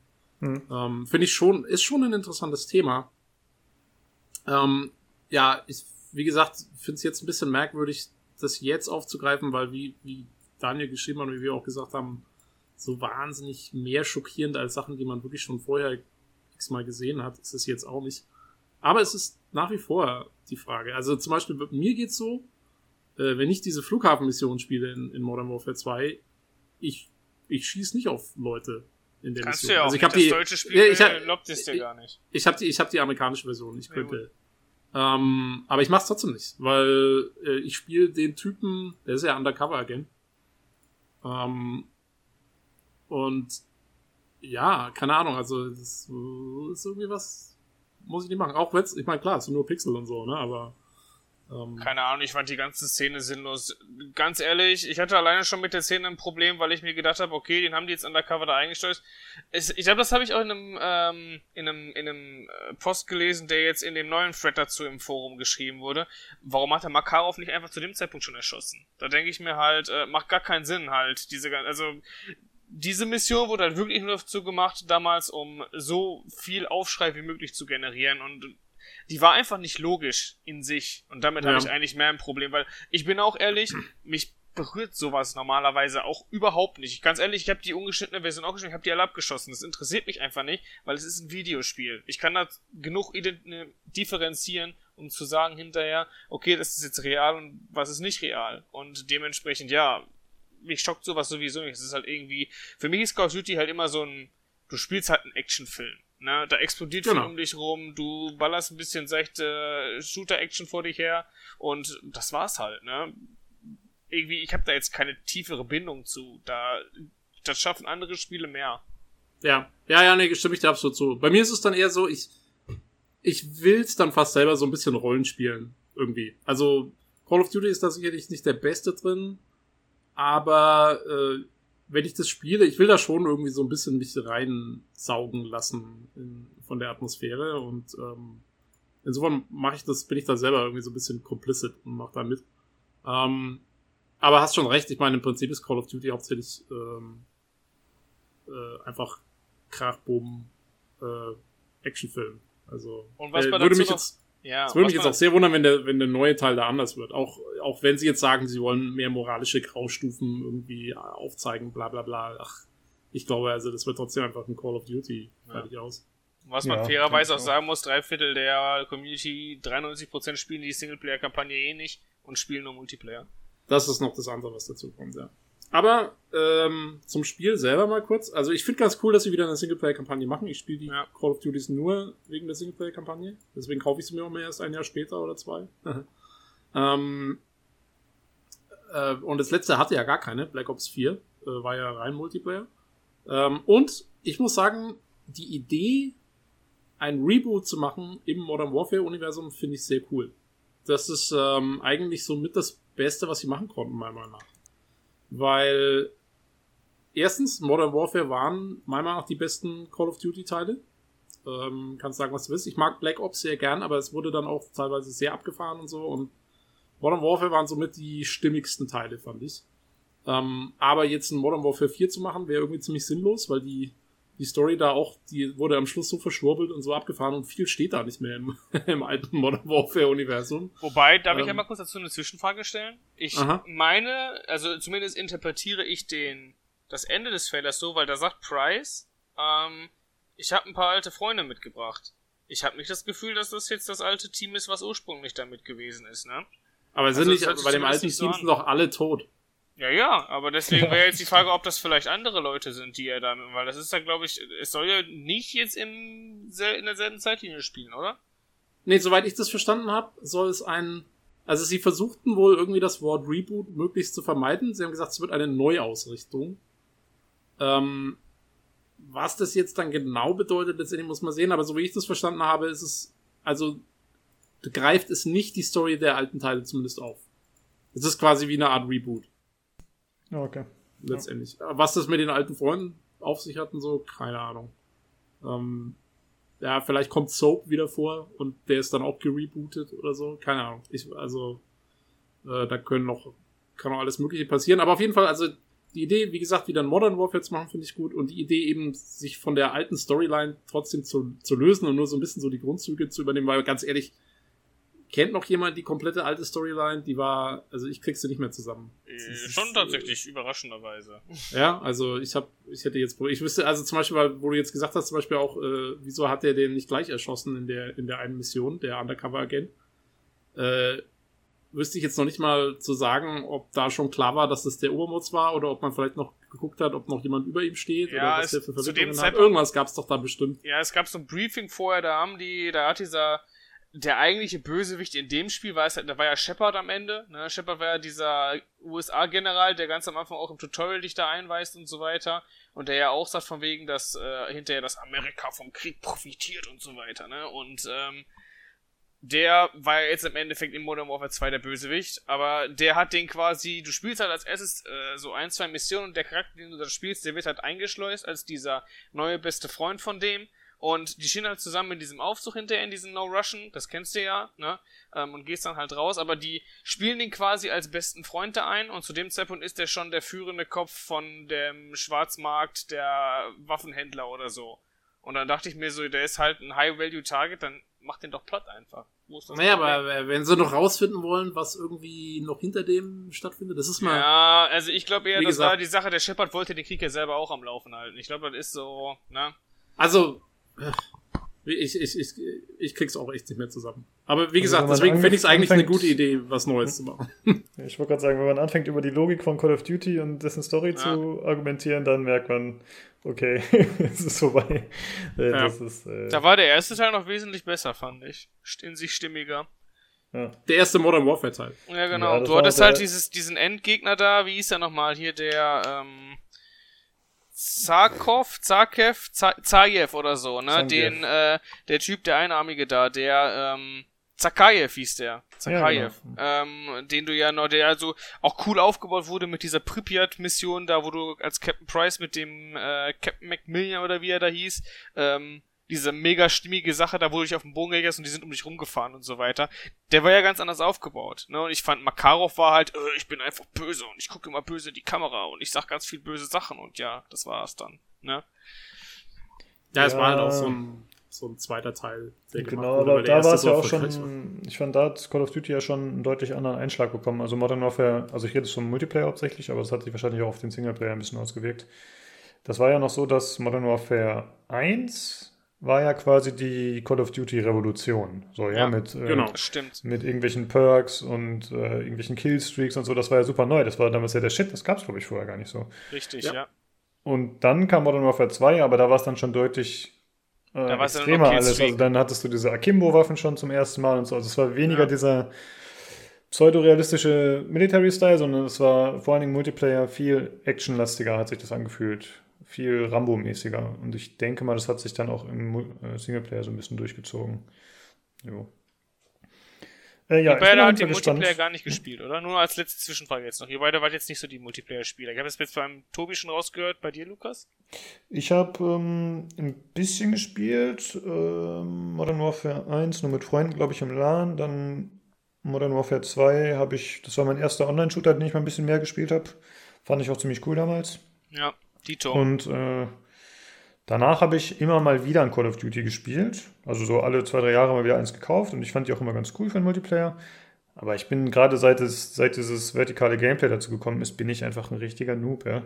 Da machen mich die Zwölfjährigen halt ne? fertig. Ne? Ja, also. ähm, apropos Multiplayer, das neue Modern Warfare jetzt soll wieder so eine Art Spec Ops Modus bekommen. Also sprich Koop-Missionen äh, die man zusammen erfüllen kann, so ähnlich wie damals in Modern Warfare 2. Modern Warfare 2 war das schon? Mhm, ah, ja, genau. Ja, ja, noch ein paar Nachfolger auch, glaube ich. Das war genau, ziemlich cool, das, ja. das soll es wieder geben. Ja, nice. Und äh, eine andere Sache noch, die komischerweise im Artikel nicht erwähnt wurde, was ich ein bisschen strange fand. Ähm, die Engine ist anscheinend nicht nur aufgefrischt, sondern es ist anscheinend eine neue Engine, hat zumindest der Bonkic im Forum geschrieben. Also, da bin ich mir jetzt nicht sicher, ob die wirklich komplett neu ist, aber sie hat auf jeden Fall ganz viele neue Features. Äh, Mhm. Unter anderem ähm, diese Photo-Generated äh, 3D-Geschichte, wo du quasi aus Fotos 3D-Areale machst. Ist das nicht einfach Fotogrammetrie oder ist das noch was Fotogrammetrie, genau, ja. Okay. Ähm, und ähm, ja, es, es soll auf jeden Fall, also am PC soll es auch Raytracing unterstützen ähm, und ganz neue Beleuchtungssysteme haben und so. Also ja, es sieht im Trailer, also ich finde, es sieht jetzt nicht Wahnsinn aus, ähm, aber es sieht auf jeden Fall, es ist nicht mehr ganz so altbacken wie die Call of, wie die, die letzten Call of Duty Spiele manchmal waren. Also man sieht schon, es, gab, es gibt auf jeden Fall einen Fortschritt. Genau, das sehe ich auch. Ja. Äh, ich kann das ich glaube, sie wollen noch mehr, mehr sorry, sie wollen, glaube ich, auch mehr Motion Capturing verwenden und so. Ja. Ich kann es auf jeden Fall nicht so unterschreiben, wie der Andreas das in seinem Artikel geschrieben hat. Also er redet davon äh, überaus realistisch und solchen Sachen, ja, also wie man es und Fotorealismus. Also das ist halt immer so, ja, okay. Aber es sind halt diese Superlative, die man gerne benutzt, wenn man über sowas schreibt, ne? Ähm, Ja, ja. Aber ich fand generell fand ich äh, seinen Artikel ganz interessant, kann man sich auf jeden Fall mal durchlesen. Kann jeder sich seine eigene Meinung zu bilden. Jo. Ja, wir freuen uns drauf. Mal gucken. Äh, weiß man, ob das dieses Jahr noch kommen wird oder ist das dann fürs nächste Jahr erst? Oh, das ist eine gute Frage. Weil das halt wurde, glaube ich, nicht erwähnt. Und ich hatte irgendwie im Hinterkopf, dass Call of Duty angeblich ein Jahr aussetzen sollte. Aber ich weiß nicht, ob das stimmt. Ja gut, kann ja vielleicht einer von euch gerade nochmal nachgucken. Ah nee, gar nicht weiter steht, sorry. Am 25. Oktober für PC, PS4. Als wenn. Call of Duty ein Jahr aussetzt. Ja, nee, es Ja, hätte mich hatte jetzt auch gewundert, wenn das erst nächstes Jahr kommt. Ja, stimmt, dann wäre es noch nicht jetzt so gezeigt worden. Ne? Stimmt schon. Gut. Und es ist exklusiv. Für Battle.net. Exclusive. Äh, dann kommen wir zu ein paar kleineren News, die ich anfangs schon erwähnt habe. Äh, es wurden einige Spiele, gerüchteweise wurde darauf hingewiesen, dass sie jetzt äh, bald angekündigt werden oder dass daran gearbeitet wird. Das ist zum einen Red Faction Evolution, zum anderen Baldur's Gate 3, was von Larian entwickelt werden soll angeblich, und Fable 4, was von den Forza Horizon Leuten angeblich gemacht wird. Nicht von Peti. Peter. Wer ist Peter? Molyneux oder nicht? Der hat das doch auch entwickelt oder nicht? Ach so, ja, der war da auch, genau, der war da auch beteiligt. Ähm, Ich dachte jetzt so als Übergang zur, ähm, zu deiner Kolumne von vorhin, die du Ja, sie haben ihn hattest. damals wohl schon verbannt. Also, ähm, genau, ich habe ja die Kolumne gelesen, deswegen weiß ich jetzt super viel über den Herrn, was ich Ach dann so, in zwei Bam. Tagen wieder vergessen habe. Aber anscheinend äh, ist er, hat er bei Lionhead, was dann, also erst wurde Bullfrog übernommen von EA, dann wurde Lionhead übernommen und dann hat er dann einen kleinen Ausraster bekommen und hat betrunken an die geschrieben, dass er da nicht mehr arbeiten will oder so in der Richtung. Und dann hat er dabei auch nicht mehr gearbeitet. Und Ja, also ich glaub- seitdem auch nicht mehr. Ich glaube auch, der ist doch schon seit Fable 2 oder so nicht mehr damit dabei. Ja. Der hat doch dann sein komisches Würfelspiel gemacht. Wo, man, Äh, wo ja, alle den Würfel aufhämmern mussten. genau. wo Aber der- äh, äh, ich würde sagen, also zumindest Baldur's Gate 3 und Fable 4 von diesen drei Spielen jetzt sind Gerüchte. Ähm, die basieren auf Sachen, wo wieder Leute irgendwas in irgendwelchen Webcodes gefunden haben und so. Also sicher ist das alles noch nicht so 100%. Genau. Das ja, will ich nur noch das ist schon klar. Ähm, ja, muss man halt sehen. Also ich halte zumindest das Baldur's Gate 3 schon für relativ, also nach meiner Einschätzung. Es ist ein Gerücht, wie du sagst, aber ich glaube, das kann ich mir gut vorstellen, denn das wurde auch schon mal öfter jetzt so ein bisschen äh, von den Dächern gepfiffen. Und, Ja, äh, also die haben, was man sagen kann, ist, dass ähm, Larian hat ein Teaserbild veröffentlicht mit einer römischen 3 in einem, ja, so ein bisschen so designmäßig. Ähm, und äh, da haben wohl dann Leute den Webcode untersucht von der HTML-Seite, wo das drauf war. Und da war wohl in dem HTML-Code war wohl was von Baldur's Gate 3 drin gestanden als, als Segmentname für das Element. Ähm, und es wurde dann entfernt aus dem Webcode. Also ich denke mal, es ist ein Gerücht, aber es ist relativ, es basiert auf relativ äh, klaren Tatsachen eigentlich letztendlich. genau, ähm, denke ich auch. Ja, bei Fable 4 äh, entsteht das Gerücht dadurch, dass erstens wir, glaube ich, wissen, dass ähm, äh, Playground Studios, ähm, also sprich die Forza Reisenmacher, an einem Open World Rollenspiel arbeiten, zumal ich, ich weiß nur noch, dass Microsoft auf der E3 letztes Jahr schon gesagt hat, dass die an einem Projekt arbeiten, was gar nichts so mit Rennspielen und so zu tun hat. Und ich glaube, das wurde dann schon bestätigt, dass es eben um ein Open World Rollenspiel geht. Und da ist auch irgendwie ist was von Fable 4 irgendwo aufgetaucht und wieder entfernt worden in irgendeiner App von Microsoft oder so. Und deswegen gehen die Leute jetzt davon aus. Also ja. ja, muss man mal gucken. Da finde ich es noch nicht ganz so bestätigt. Und woher das mit dem Red Faction kommt, bin ich mir jetzt gar nicht so sicher. Äh, auf der Nvidia-Seite, diese Ansel-Seite, Ansel ist halt dieses äh, Screenshot-Tool, wo man 360-Grad-Screenshots machen kann. Oder, oder das Nvidia-Feature, so ja. Und äh, da ist äh, Red Faction Evolution eben aufgetaucht. Also das würde ich auch als relativ ja, sicher betrachten, dass da was kommt. Ja. ja. Und wahrscheinlich wird einiges davon bei der, wenn nicht alles, bei der E3 dann auch bekannt gegeben. Ich muss zugeben, ich finde jetzt nichts davon so wahnsinnig spannend. oh, okay. Ich dachte, Baldur's Gate, da hast du richtig Bock drauf. Nee, ich bin also, ich, die Baldur's Gate, diese isometrischen Rollenspiele, ach, das ist mir dann immer irgendwie ein bisschen zu altbacken in der Zwischenzeit. Ähm, ja. Kann ich nicht mehr so viel mit anfangen. Aber ich weiß, dass viele Leute drauf stehen. Und Red Faction, ich habe Guerilla immer, ich fange das immer mal wieder an. Ähm, und spielst dann so ein paar Stündchen und zerhackst so ein paar Häuser, was auch sehr cool ist. Ich mag dieses Zerstörungsding von denen. Hm. Ähm, aber ich, also so, so, richtig weit komme ich damit auch nicht, dafür ist es zu eintönig. Irgendwie.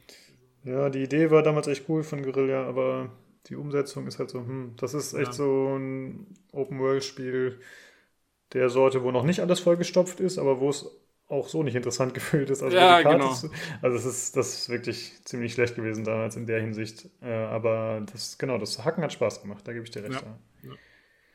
Gerade mit diesem Hammer hat das von gemacht, immer nur mit dem Hammer rumzulaufen. Genau, mit dem Hammer oder Sprengsätze, das war auch ganz genau. cool. Das ist so schön ja. Plan. Äh, und Fable, ich, ich habe äh, nur Fable 1 gespielt. Danach hat es mhm. mich irgendwie verloren. Ähm, ich fand das immer ein bisschen zu kitschig, Fable. Ja, mein Stil ist das auch nicht so. Aber das war ja, glaube ich, der Sinn der Sache, ne? Der hat das ja auch so ein bisschen porträtiert und ähm, ja auch so ein bisschen in den Kakao gezogen, ne? Fand ich zumindest. Ja, aber nicht wirklich, oder? Also Fable 1 hatte schon, sagen wir mal, das war jetzt keine Satire oder so. Das war. Es hatte schon seine, ich fand schon, dass es seine ironischen Anleihen hatte. Okay. Ich Anleihen, das, ja, ja, aber nie so richtig. Also es, es hat es nie so durchgezogen. Irgendwie. Da sind wir ja wieder bei dem Thema mit Peter, ne? genau, eben. Peter hat er immer nicht durchgezogen. durchgezogen. Richtig. Ja, bei mir steckt das auf so einer Zwischenebene eben. Es ist zu niedlich, dass man es richtig ernst nehmen kann, aber es ist irgendwie auch nicht lustig genug, dass ich wirklich drüber lachen kann. Und dann ist es so ein, ja. äh, wisst ihr, ob die letzten Fable-Teile für den PC gekommen sind? Äh, der zweite Teil leider nicht, der dritte Teil ja. Okay, aber es gab dann noch Fable, nee, Fable Legends wurde eingestellt, hatte ich hier gerade schon mal geschaut, genau. ich glaube, es gab auch mal irgendwann noch ein, gab es nicht mal irgendwann ein Remaster vom ersten Teil, Anniversary? Oder ja, gab es, den habe ich auch. Genau. Okay. Also ich tatsächlich, ich, ich würde mich über ein neues Fable freuen. Ich weiß jetzt halt noch nicht, wie das ist, wenn das ein komplett an. Wobei vielleicht ist es dann mal, vielleicht denkt das neue Studio dann mal wirklich zu Ende und äh, bringt das dann ein bisschen äh, fertiger raus. Ich fand mhm. tatsächlich, also ich bin da glaube ich auch mit einer der einzigen, der so denkt. Ähm, ich fand den zweiten Teil am coolsten tatsächlich. Also der erste Teil war auch cool so, weil der halt war halt der erste Teil davon. Aber ich fand der zweite, der war wesentlich ähm, düsterer als der erste mhm. hat Sklaverei und so weiter thematisiert. Fand ich eigentlich äh, interessant. Das hatte auch, ähm, ich weiß so, dass, äh, was ich halt krass fand, war, du hattest halt so einen Zeitsprung zwischendurch drin mhm. und ähm, du konntest, glaube ich, vorher durch eine Quest jemanden heiraten und du hattest dann auch ein Kind und du siehst dein Kind quasi dann hinterher, wie es dann so mehr oder weniger ohne dich aufwächst und also zu, weil du halt gefangen bist in dieser Sklaverei und ähm, du dann hinterher quasi den erst wieder siehst, wenn er so, glaube ich, ich weiß nicht, so Anfang 10 ist oder so. Und ähm, da wird doch dieses Dilemma dann so mit aufgegriffen, so von wegen, du bist halt der Held, du bist nie zu Hause und so weiter. Und ähm, ich fand das eigentlich, wie gesagt, vom Grundgedanken her ziemlich gut so. Aber wie gesagt, das war halt auch nicht zu Ende gedacht am Ende.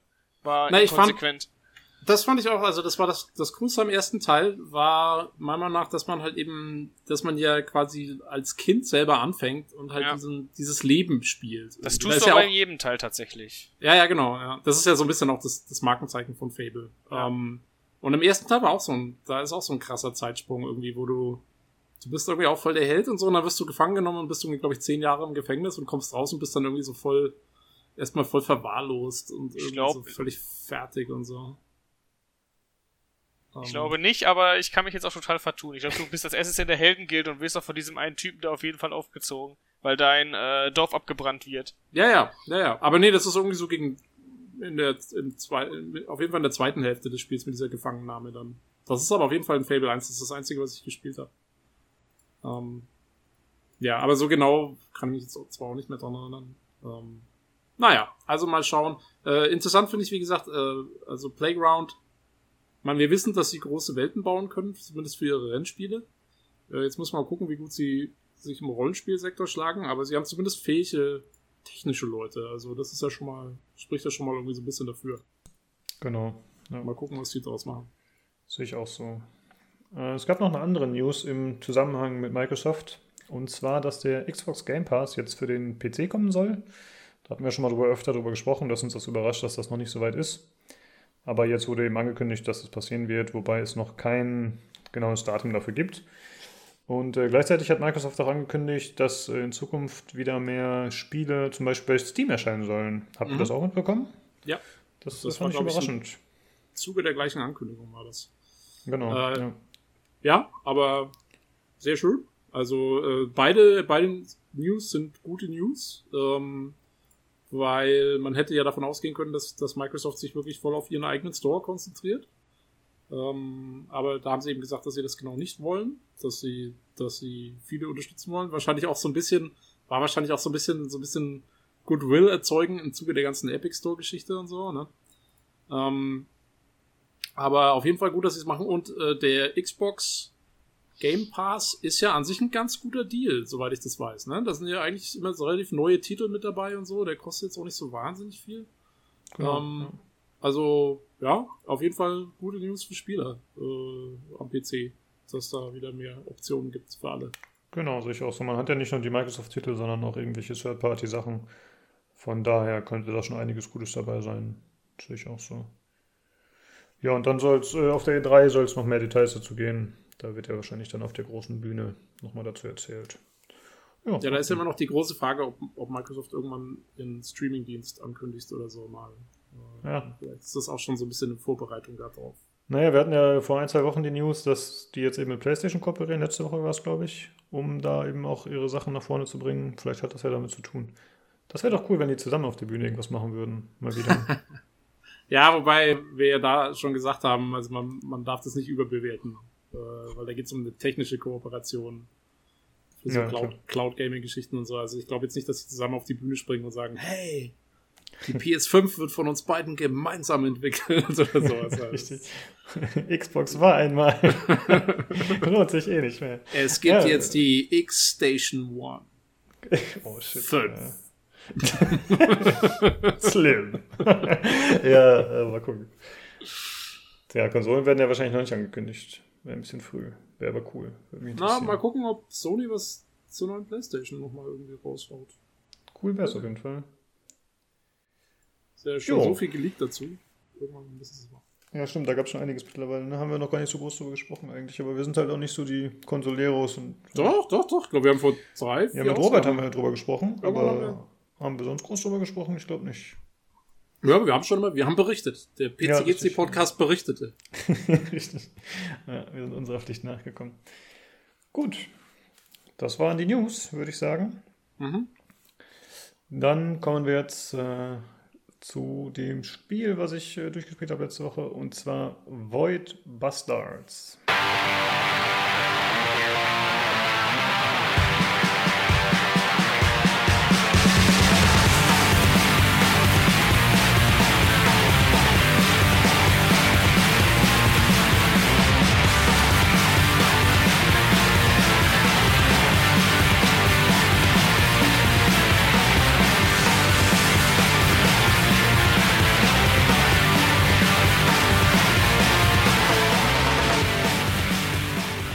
Ja, erstmal einen kleinen Shoutout an den Bonkic und Elektrostudio aus dem Forum.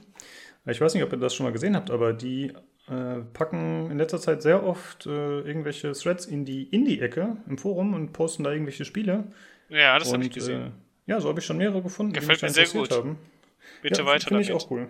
Genau, auf jeden Fall weitermachen. Und äh, so Ja, bin ich auch wieder auf äh, White Bastards gestoßen. Stimmt, die haben einen Thread gemacht, glaube ich, der heißt äh, Indie-Perlen oder so, ne? Und da posten Ja, jetzt mal rein.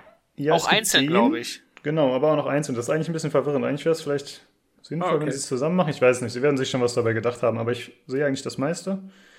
Und äh, ja, teilweise ist es halt echt nur ein Thread mit ein, zwei Beiträgen von den beiden und das war's dann.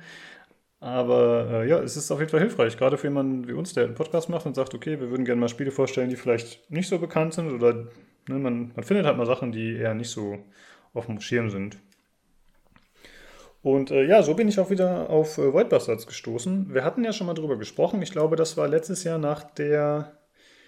Ich glaube, es war nach der Xbox mexikanischen, Inside, genau. Ja. Ja.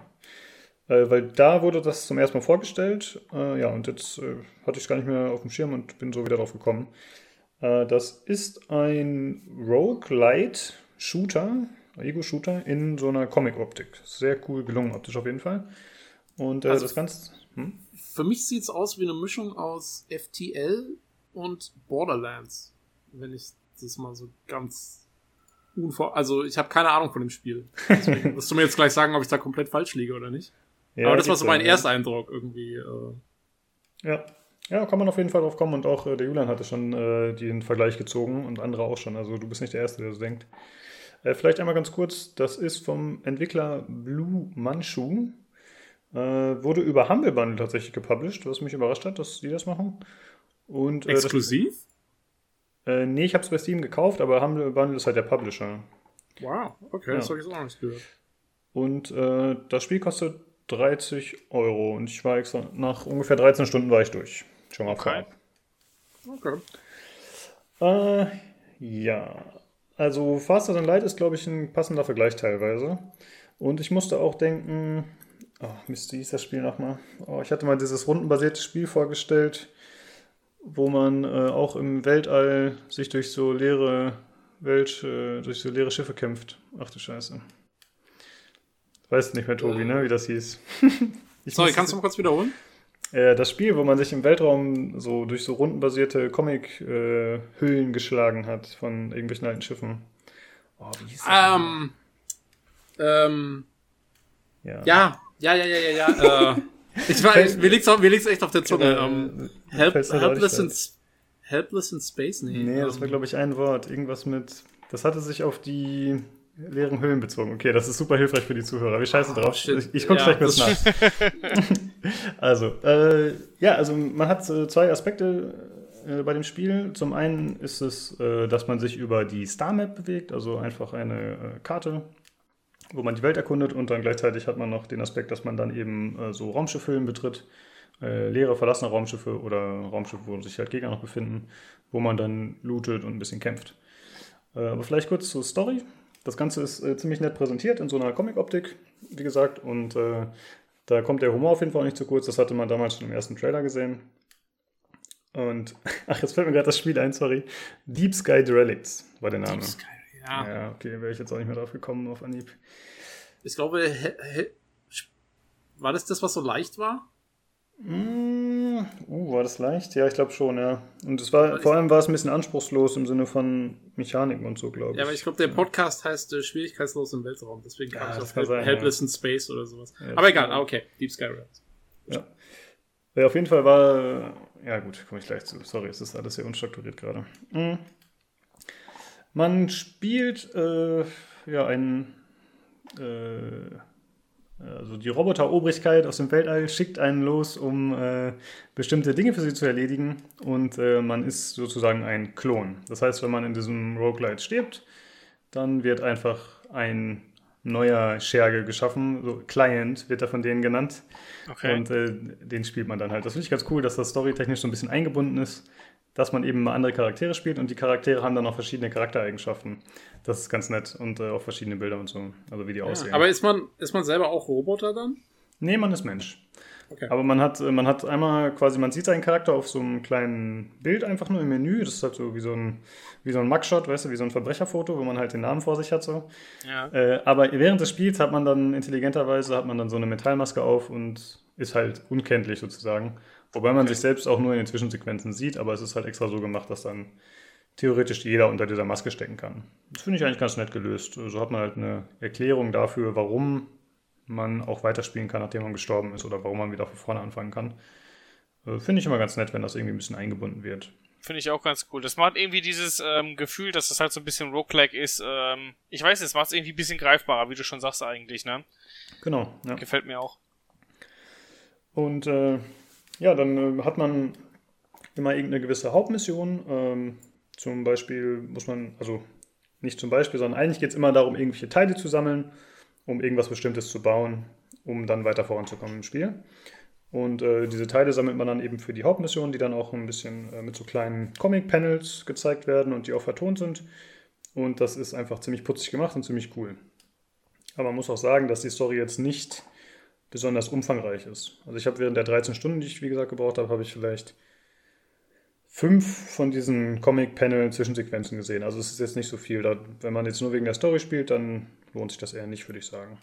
Darf ich fragen, wie oft du gestorben bist? Hat das irgendwie auch einen, ähm, einen messbaren, äh, ich sag mal, eine messbare Verlängerung oder einen messbaren Mehrwert gehabt, dass du mehrmals gestorben bist? Weil wie du ja erzählt hast, danach geht es ja irgendwie weiter. Oder ist es halt wirklich immer nur so, okay, ich bin jetzt mal kurz ein, dass du erst als Charakter gestorben bist und dann ging das da weiter, wo du aufgehört hast? Oder wie muss man sich das vorstellen? Ähm, naja, es ist wie gesagt eine Roguelite, das heißt, du behältst die Gegenstände und so, die du gecraftet hast, aber du musst die Story, von, also nicht die komplette Story von vorne anfangen, aber du musst halt die Missionen von vorne machen. Okay, Das musst du schon machen, ja. okay. Und ich bin vielleicht so ja, sechs Mal oder so gestorben, also nicht sehr häufig. Und ich habe auf dem normalen Schwierigkeitsgrad gespielt. Das ist der dritte von sechs oder so. Also es gibt recht viele Einstellungen. Man kann sich auch noch verschiedene Modifikatoren und so einstellen, aber ich habe das nur einmal auf normal durchgespielt. Äh, ja, wie gesagt, man ist auf dieser Star Map und dann äh, muss man sich, also man muss sich das so vorstellen, man sieht immer nur einen bestimmten Ausschnitt der Karte und man kann diesen Ausschnitt nicht frei bewegen. Also ich sehe wirklich nur das, was da ist. Ich kann nicht rauszoomen, ich kann die nicht ziehen, nix. Und man bewegt sich immer von der Karte aus nach rechts. Dann hat man so ein, man hat ein gewisses äh, Netzwerk an verschiedenen Raumschiffen, die da rumfliegen.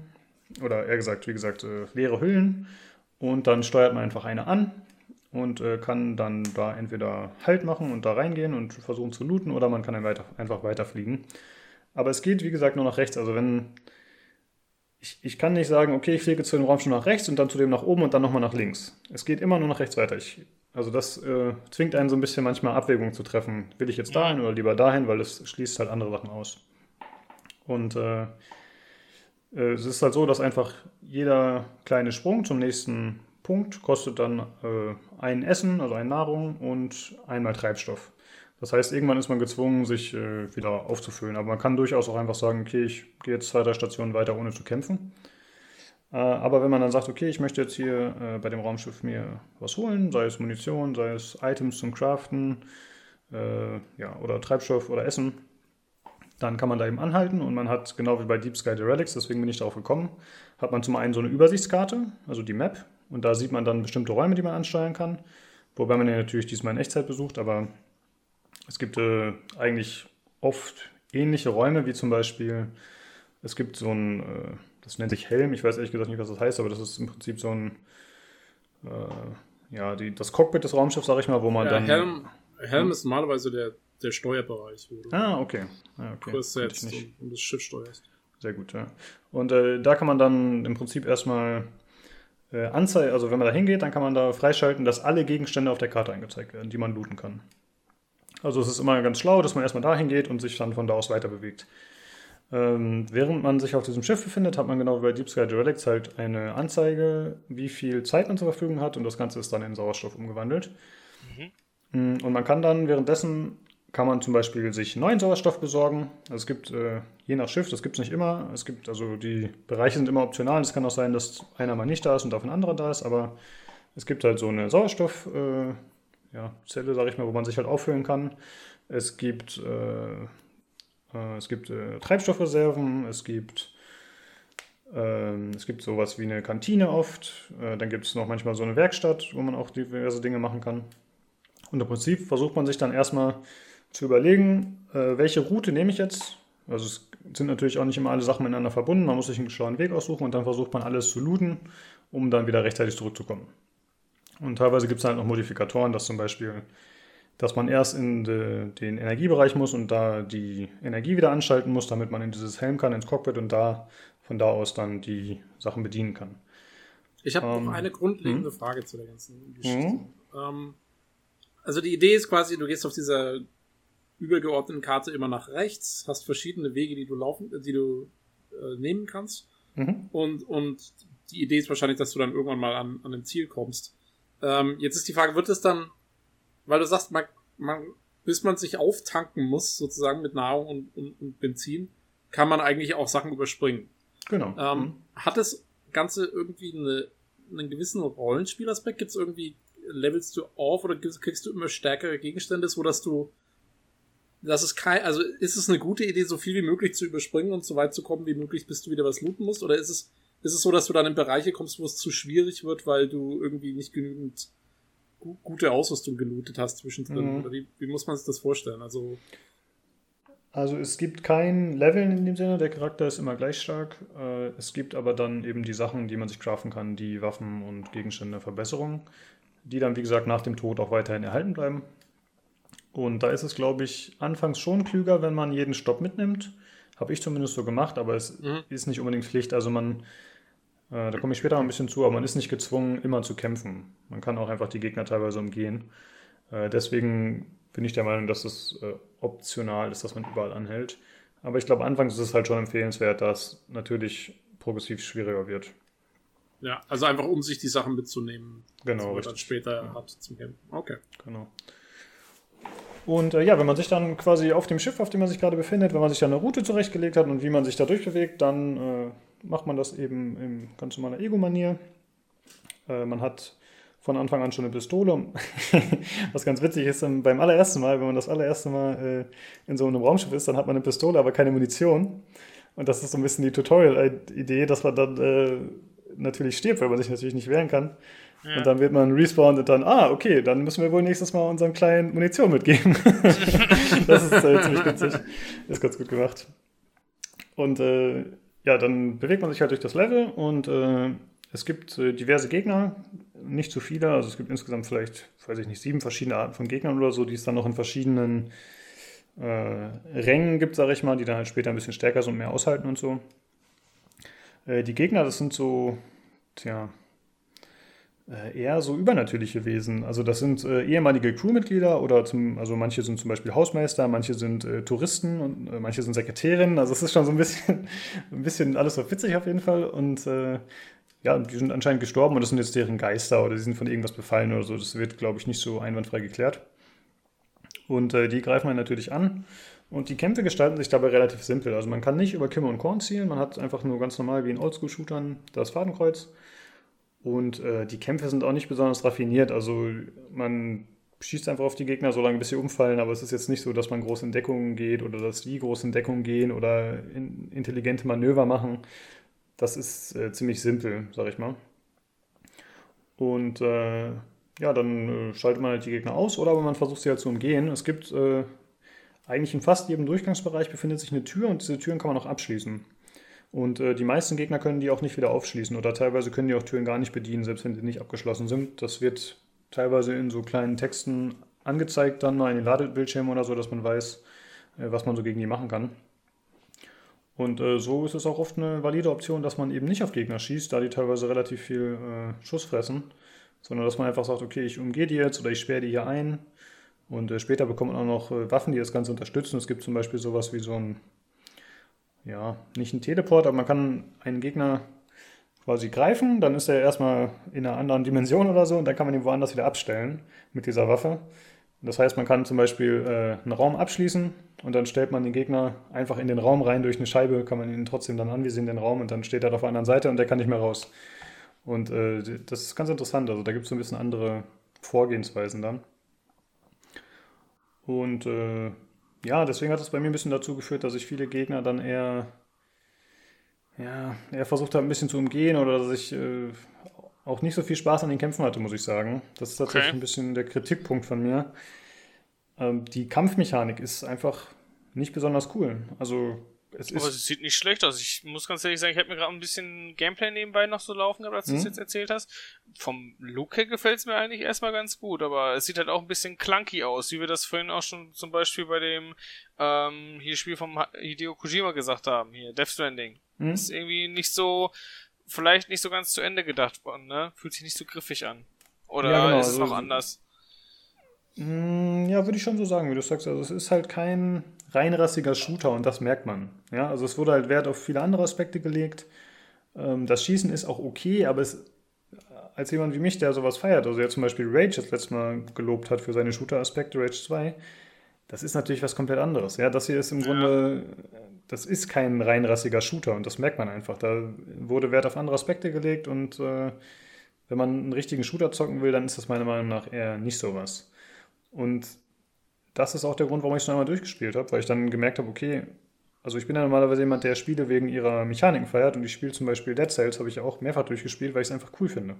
Und da gibt es ja auch keinen neuen Story-Aspekt. Aber ich mag einfach das Kämpfen und das sich durch die Level bewegen und so. Mhm. Und das ist halt hier nicht so schön gelöst, dass ich sage, ich will es unbedingt nochmal spielen.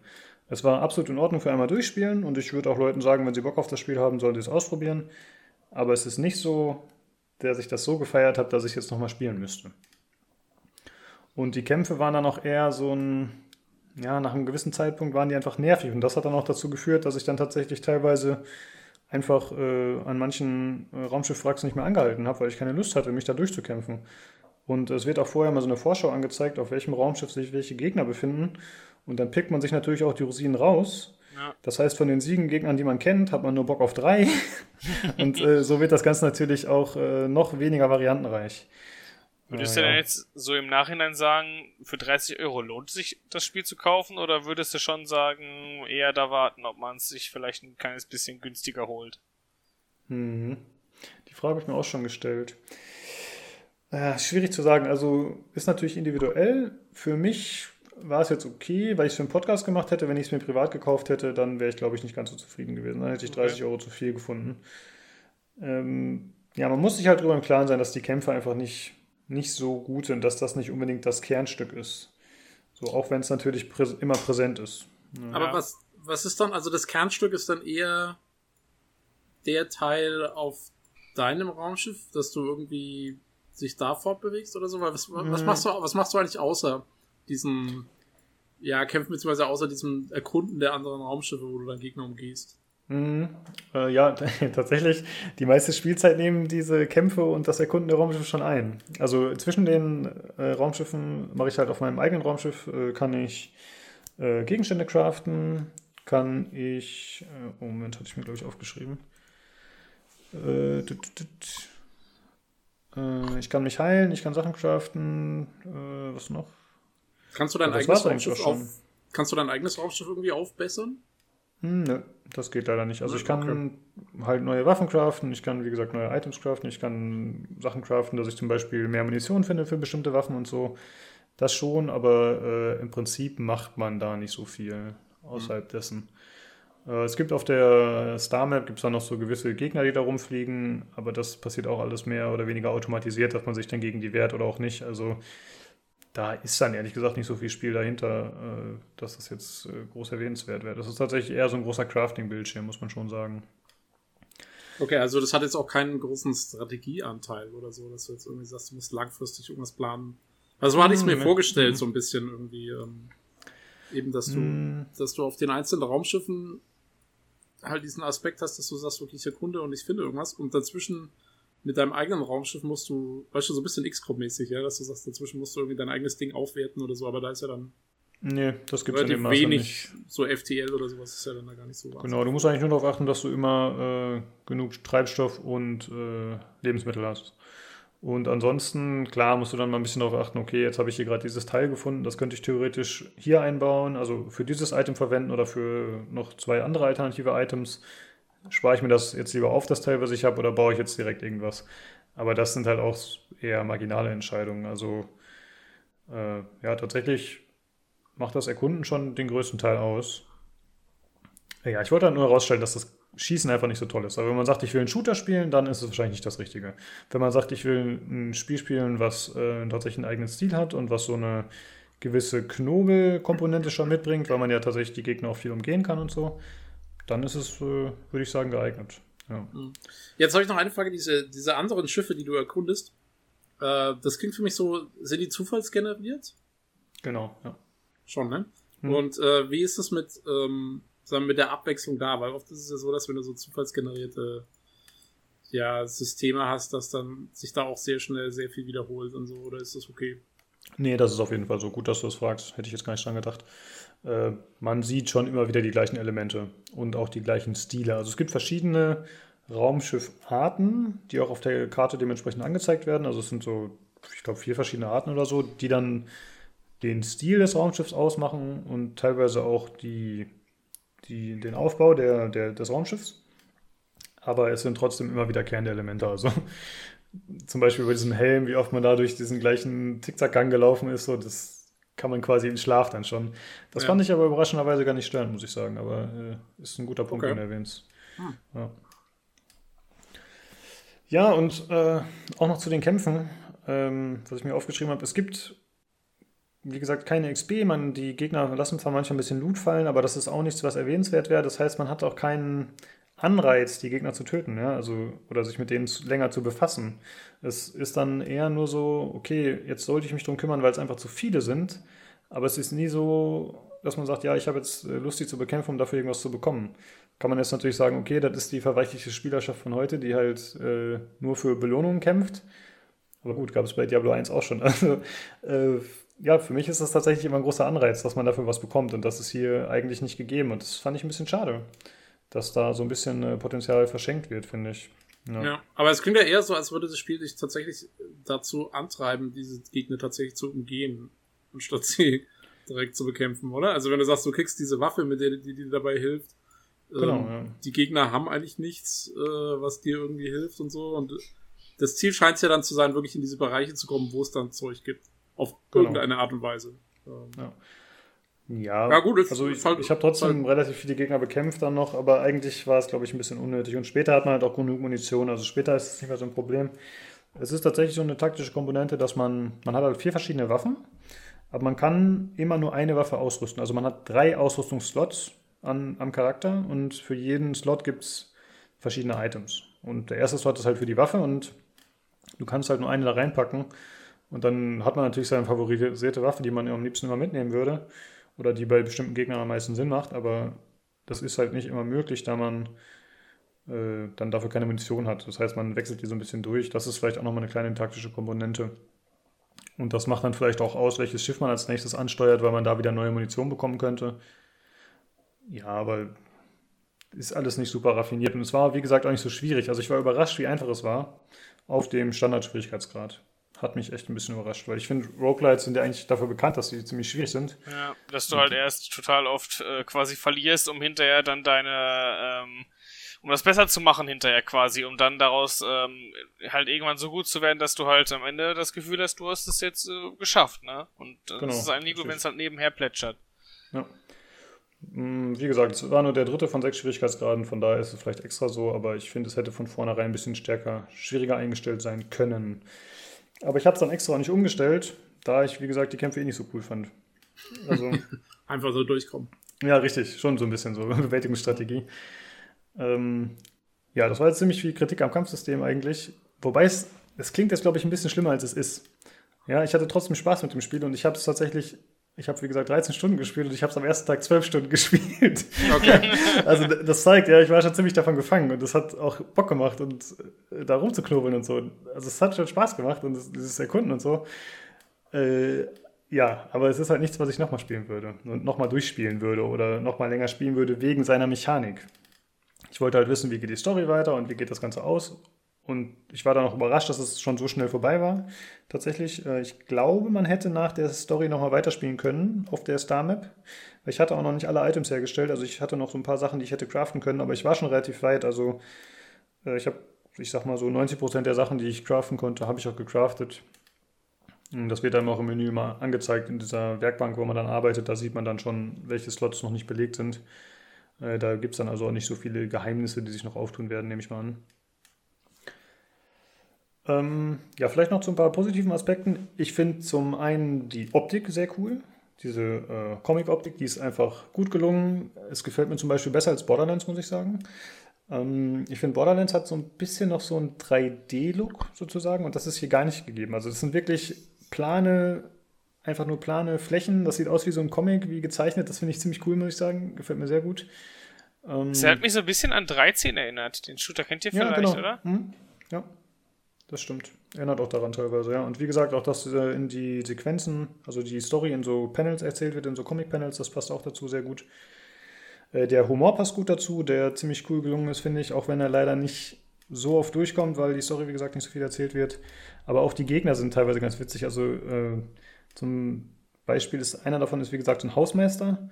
Und manchmal reden die halt auch und sagen irgendwie, äh, ey, wo bist du denn? Also spricht irgendwie mit einer ehemaligen Kollegin oder so, der fragt nach der. Oder es gibt halt diese Touristen, das sind irgendwelche komischen, die sehen aus wie so Gehirne. sind halt irgendwelche Schleimis, die auf dem Boden rumkrabbeln und haben aber noch einen Hut auf zum Beispiel. Und die reden auch ab und zu mit Albert. So. Also ist halt alles ein bisschen abgefahren und die Gegner kreischen teilweise auch rum und so. Das nimmt sich auf jeden Fall selbst nicht ernst. Und äh, ist ganz erfrischend. Und es gibt auch äh, die, diese Roboter, die mit einem sprechen, die haben zum Beispiel alle so einen englischen Akzent und die haben dann auch zum Beispiel, äh, das sind einfach so Bildschirme sozusagen und dann hat er, siehst du auf dem Bildschirm halt sein Gesicht so in so Schemen aufgezeichnet mit einem Monokel und so einem Schnäuzer und so. Das ist äh, ziemlich cool. Und äh, das hat mich teilweise ein bisschen an Futurama erinnert sogar. Weil äh, kennt ihr Hermes Konrad von Futurama? Oder bin ich da ein bisschen raus? Okay, das ist halt äh, so ein Bürokrat, ja, wird er halt da genannt. Und das ist, äh, das ist da teilweise auch so, dass halt einfach so bürokratische Vorgänge durchgeführt werden. Da musst du halt für diese Roboter im Rahmen der Story musst du halt irgendwas finden. Und äh, dann heißt es, ah, das Teil hast du gefunden. Oh, da ist uns ein Fehler unterlaufen. Äh, wir haben das und das ja gar nicht hier. Okay, dann musst du erstmal noch das erledigen. Und so ist es halt ziemlich oft im Laufe der Story, dass man irgendwas für die erledigen soll, nur um rauszufinden, okay, das ist komplett gescheitert, weil die irgendwas davon noch gar nicht vorbereitet haben. Dann gibt es auch so eine Sequenz, wo sich der Charakter dann in so einem Comic-Panel, äh, der befindet sich an so einem Luftschlauch und schwebt gerade durchs Weltall halt mit seinem Anzug. Und dann macht er diesen typischen Move und hockt sich so hin und umschlingt die Beine so mit den Armen, als würde er gerade in der Dusche heulen, aber hockt halt im Weltraum. So. Fand ich sehr cool. Da gibt es auf jeden Fall ein paar nette Elemente. Äh, ja, und die Story, äh, die Musik, muss ich sagen, finde ich sehr gut. Die ist äh, extrem gut gelungen, finde ich. Das äh, gefällt mir sehr gut. Die ist schön. Stil des Trailers, die du so da rausgebracht Genau, ja. Die ist äh, größtenteils äh, ziemlich treibend auf jeden Fall, aber auch immer ganz gut gelungen. Also da habe ich echt nichts zu meckern. Hat mir gut gefallen.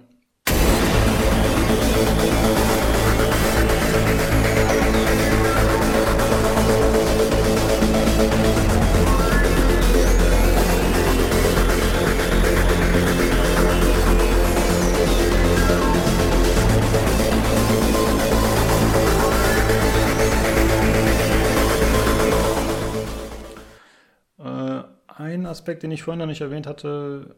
Äh, ich habe ja schon gesagt, dass die Charaktere so verschiedene äh, Eigenschaften haben. Das fand ich auch noch ganz witzig. Dass zum Beispiel, ich hatte der allererste Charakter, den ich hatte, ich weiß nicht, ob das Zufall war, ich denke mal schon, dass auch der direkt Zufall ist, äh, der hatte Raucherhusten. Und das heißt, dass er ab und zu einfach mal hustet und dann Gegner auf einen aufmerksam werden können. Denn man kann tatsächlich schleichen auch. Also zumindest wird man weniger schnell entdeckt, wenn man langsam geht oder wenn man kriecht. Und äh, da war das dann schon, dass der eine oder geg andere Gegner schon mal auf mich aufmerksam geworden ist. Und äh, man kann bis zu drei Trades haben und die kann man auch äh, austauschen an entsprechenden Stationen. Also da kommt wieder so ein bisschen der taktische Aspekt, dass man vielleicht eine andere Raumstation ansteuert, weil die gerade eine Möglichkeit bietet, dass man eben die Trades umstellen kann. Das können sowohl negative als auch positive Sachen sein. Und mein zweiter Charakter, den ich dann zum Beispiel hatte, das war einfach mal ein Riese. Ja, der war super groß und das war total eigenartig. Im Vergleich zu dem, den man vorher hatte, hat man dann gerade so durch die Türen gepasst. Und äh, das war dann tatsächlich was, was ich direkt entfernt habe, weil mich das gestört hat.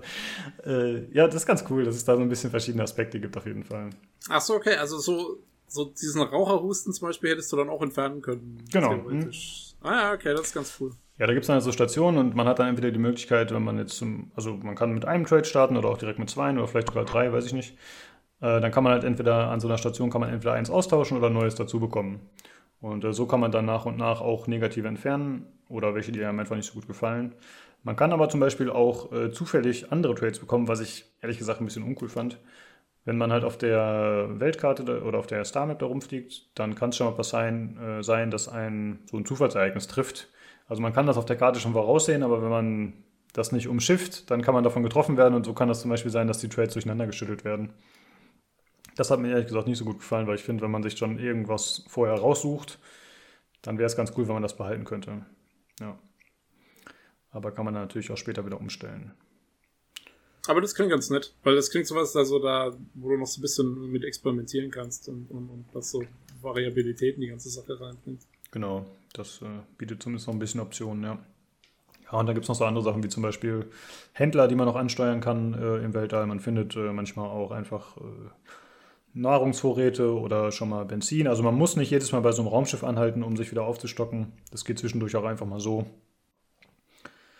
Ja. Und äh, ja, das war es eigentlich schon tatsächlich. Äh, ich hatte Spaß damit. Wie gesagt, also es hat trotzdem Spaß gemacht. Trotz Hat sich auch so angehört.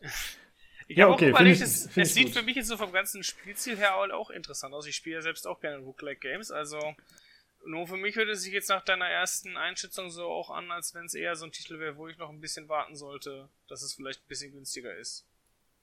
Ja, kann man auf jeden Fall machen. Wie gesagt, wenn man nicht unbedingt einen Shooter, also wenn einem klar ist, dass das nicht der beste Shooter aller Zeiten ist, dann finde ich, kann man es auch so spielen. Also ich finde jetzt nicht, dass 30 Euro zu teuer sind, aber für mich hat es sich nicht so gelohnt.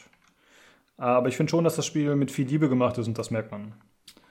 Das, äh, das hat der Trailer damals schon gut vermittelt, finde ich, und das äh, hat sich dann auch so bewahrheitet. Also da bin ich schon begeistert von, doch. Jo, wenn sonst keiner mehr eine Frage hat von euch, dann können wir meinetwegen weitermachen. Jo, ähm, nee, sehr, sehr cool. Ja. Äh, ach so, oh, ich habe noch ein Zitat, was ich mir aufgeschrieben habe, was ich gut fand, was auch noch mal ein äh, kleiner Hinweis für den Humor ist. Und zwar, wenn man äh, stirbt, dann äh, meldet sich halt wieder der fancy englische Roboter und sagt, You may undoubtedly wondered, what happens when I die? Don't worry, other clients will make good use of the items you constructed.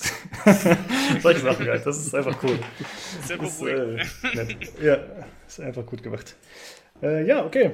Dann äh, würde ich sagen, kommen wir zu dem nächsten Spiel. Und das ist äh, Total War Three Kingdoms. Sven, das hast du gespielt. das aus.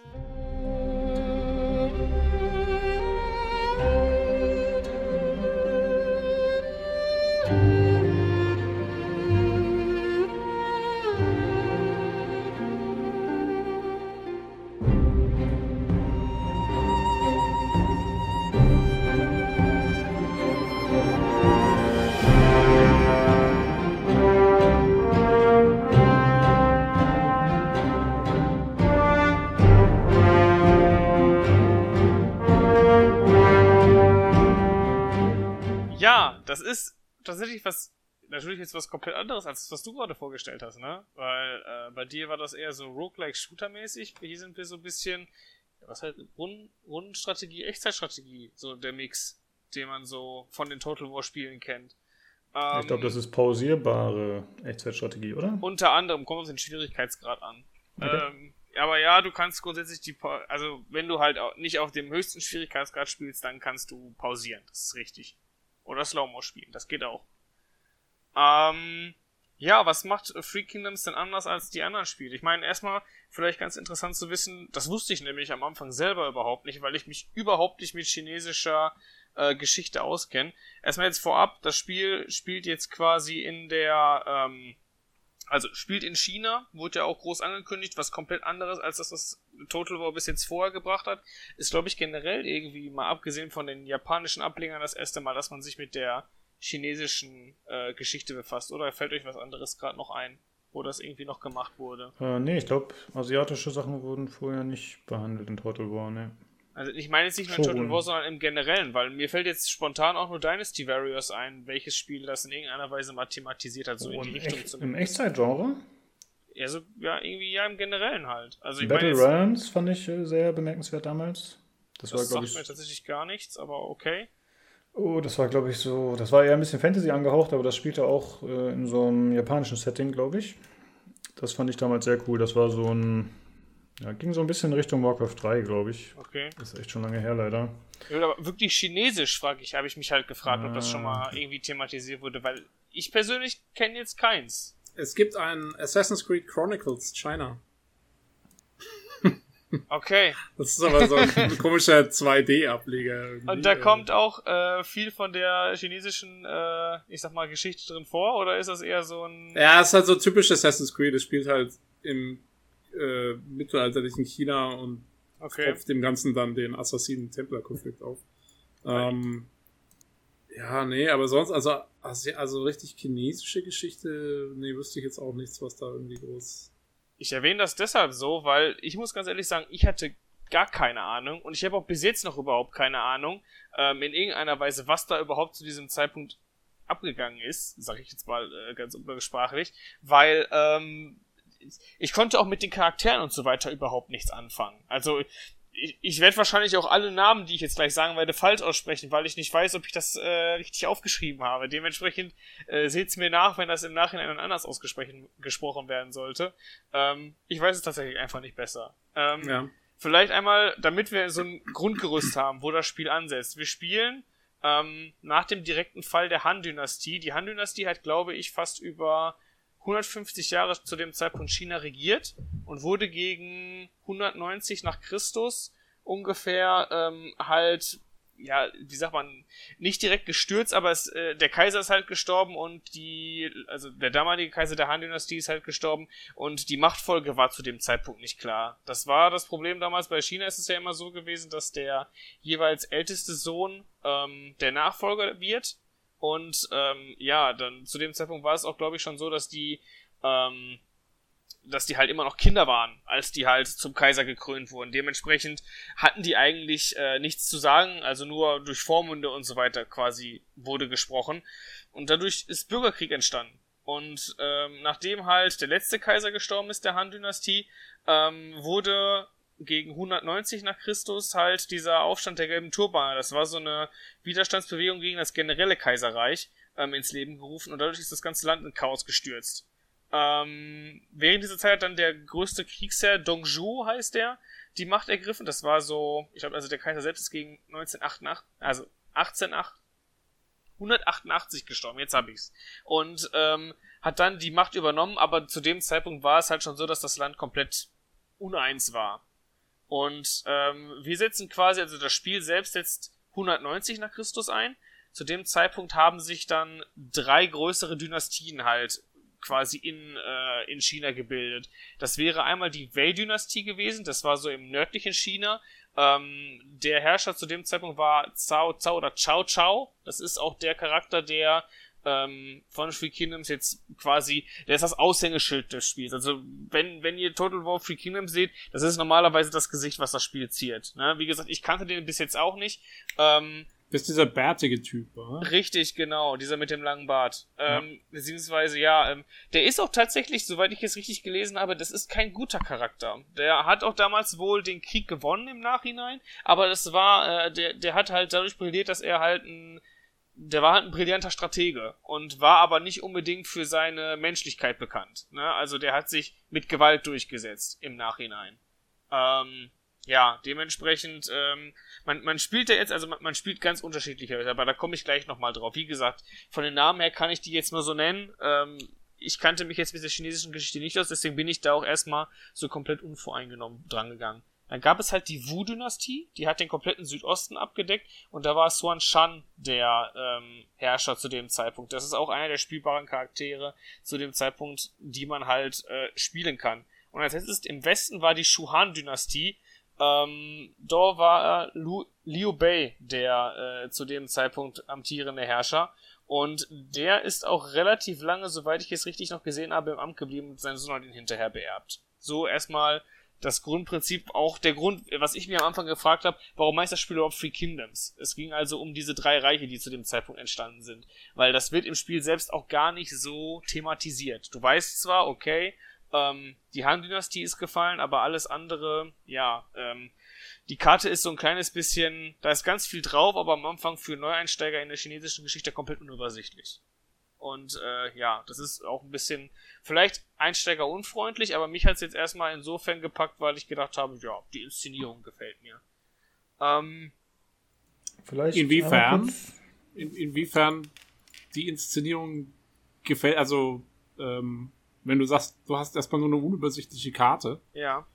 Äh, das klingt ja erstmal ziemlich trocken. Klingt erstmal nicht so gut. Also äh, es fängt schon mal erstmal so an, ähm, was mich schon komplett irritiert hat, war diese Unterteilung der Charaktere, die du nehmen kannst. Also ihr müsst euch vorstellen, ähm, ihr geht quasi ins Menü und habt erstmal, werdet erstmal erschlagen von unglaublich viel Information. Also das, das Spiel ist sehr informationsreich hat aber auch eine Enzyklopädie im Spiel, die du jederzeit mit Shift F2, glaube ich, aufrufen kannst. Und da kannst du wirklich jeden einzelnen Knopf anklicken und der spuckt dir direkt aus, was der macht und so weiter. Also beziehungsweise gibt dir auch Hintergrundinformationen. Und ähm, da fing es halt schon damit an, du konntest erstmal auswählen aus Koalition, aus Stadthaltern, aus Gesetzlosen und halt bei mir jetzt auch die gelben Turbane, weil du, das war halt das quasi das erste DLC, was du dazu haben konntest. Und da sitzt du da erstmal und sagst so, ja, ich kenne jetzt keinen einzigen Menschen von denen hier, ne? Ähm, wen nimmst du denn jetzt, ne? Ich habe jetzt mit tatsächlich mit zwei Charakteren bis jetzt gespielt. Das wäre einmal Liu Bei und einmal Chao Chao halt, ähm, weil die beiden auf Schwierigkeitsgrad der Startpositionen leicht und normal gewesen sind. Da habe ich mich einfach dran orientiert, bin ich auch ehrlich. Ne? Ähm, ich konnte wie gesagt mit den Leuten bis jetzt gar nichts anfangen, kann ich auch immer noch nicht. Ähm, ich war das ein bisschen davon abhängig, wie sich die jeweiligen Charaktere spielen.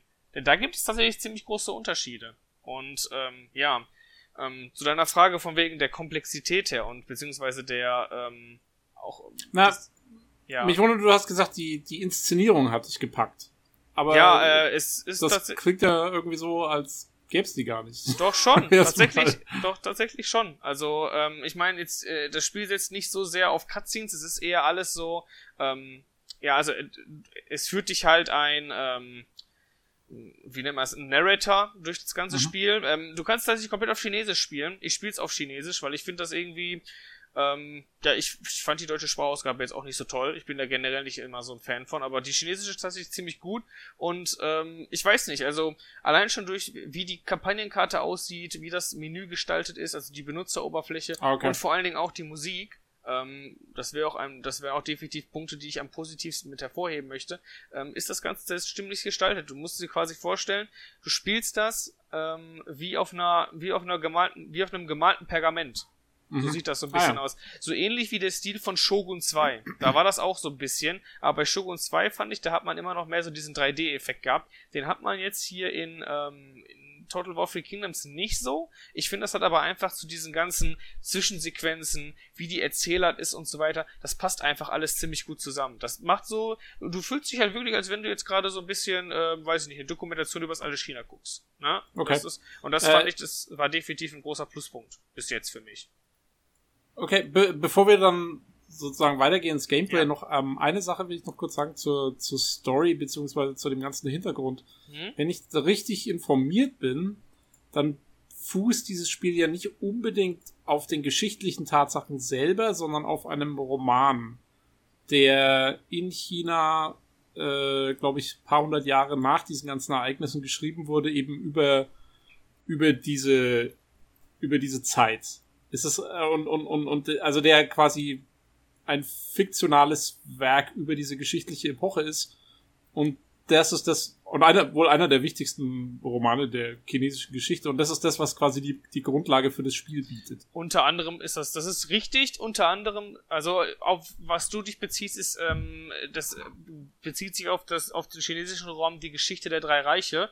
Und das mhm. wurde von Luo Guashong, ich hoffe, ich habe das richtig ausgesprochen, ich weiß es nicht, wahrscheinlich nicht, ähm, wurde der verfasst, der ist der Verfasser, den du meintest. Ähm, aber tatsächlich haben die sich auch mehrere ähm, Experten rangeholt, die halt mit drauf geschaut haben, dass zumindest diese Events, die du hast, ähm, zumindest wenn du den jeweiligen Weg gehst, weil das ist auch nochmal eine Thematik, die ich gleich ansprechen werde, ähm, dass die Geschichte nochmal quasi nachgespielt werden kann, wenn du es denn möchtest. Du kannst also quasi auch geschichtlich akkurat nachspielen. Das ist, Spiel bietet dir die Möglichkeit dazu. Okay.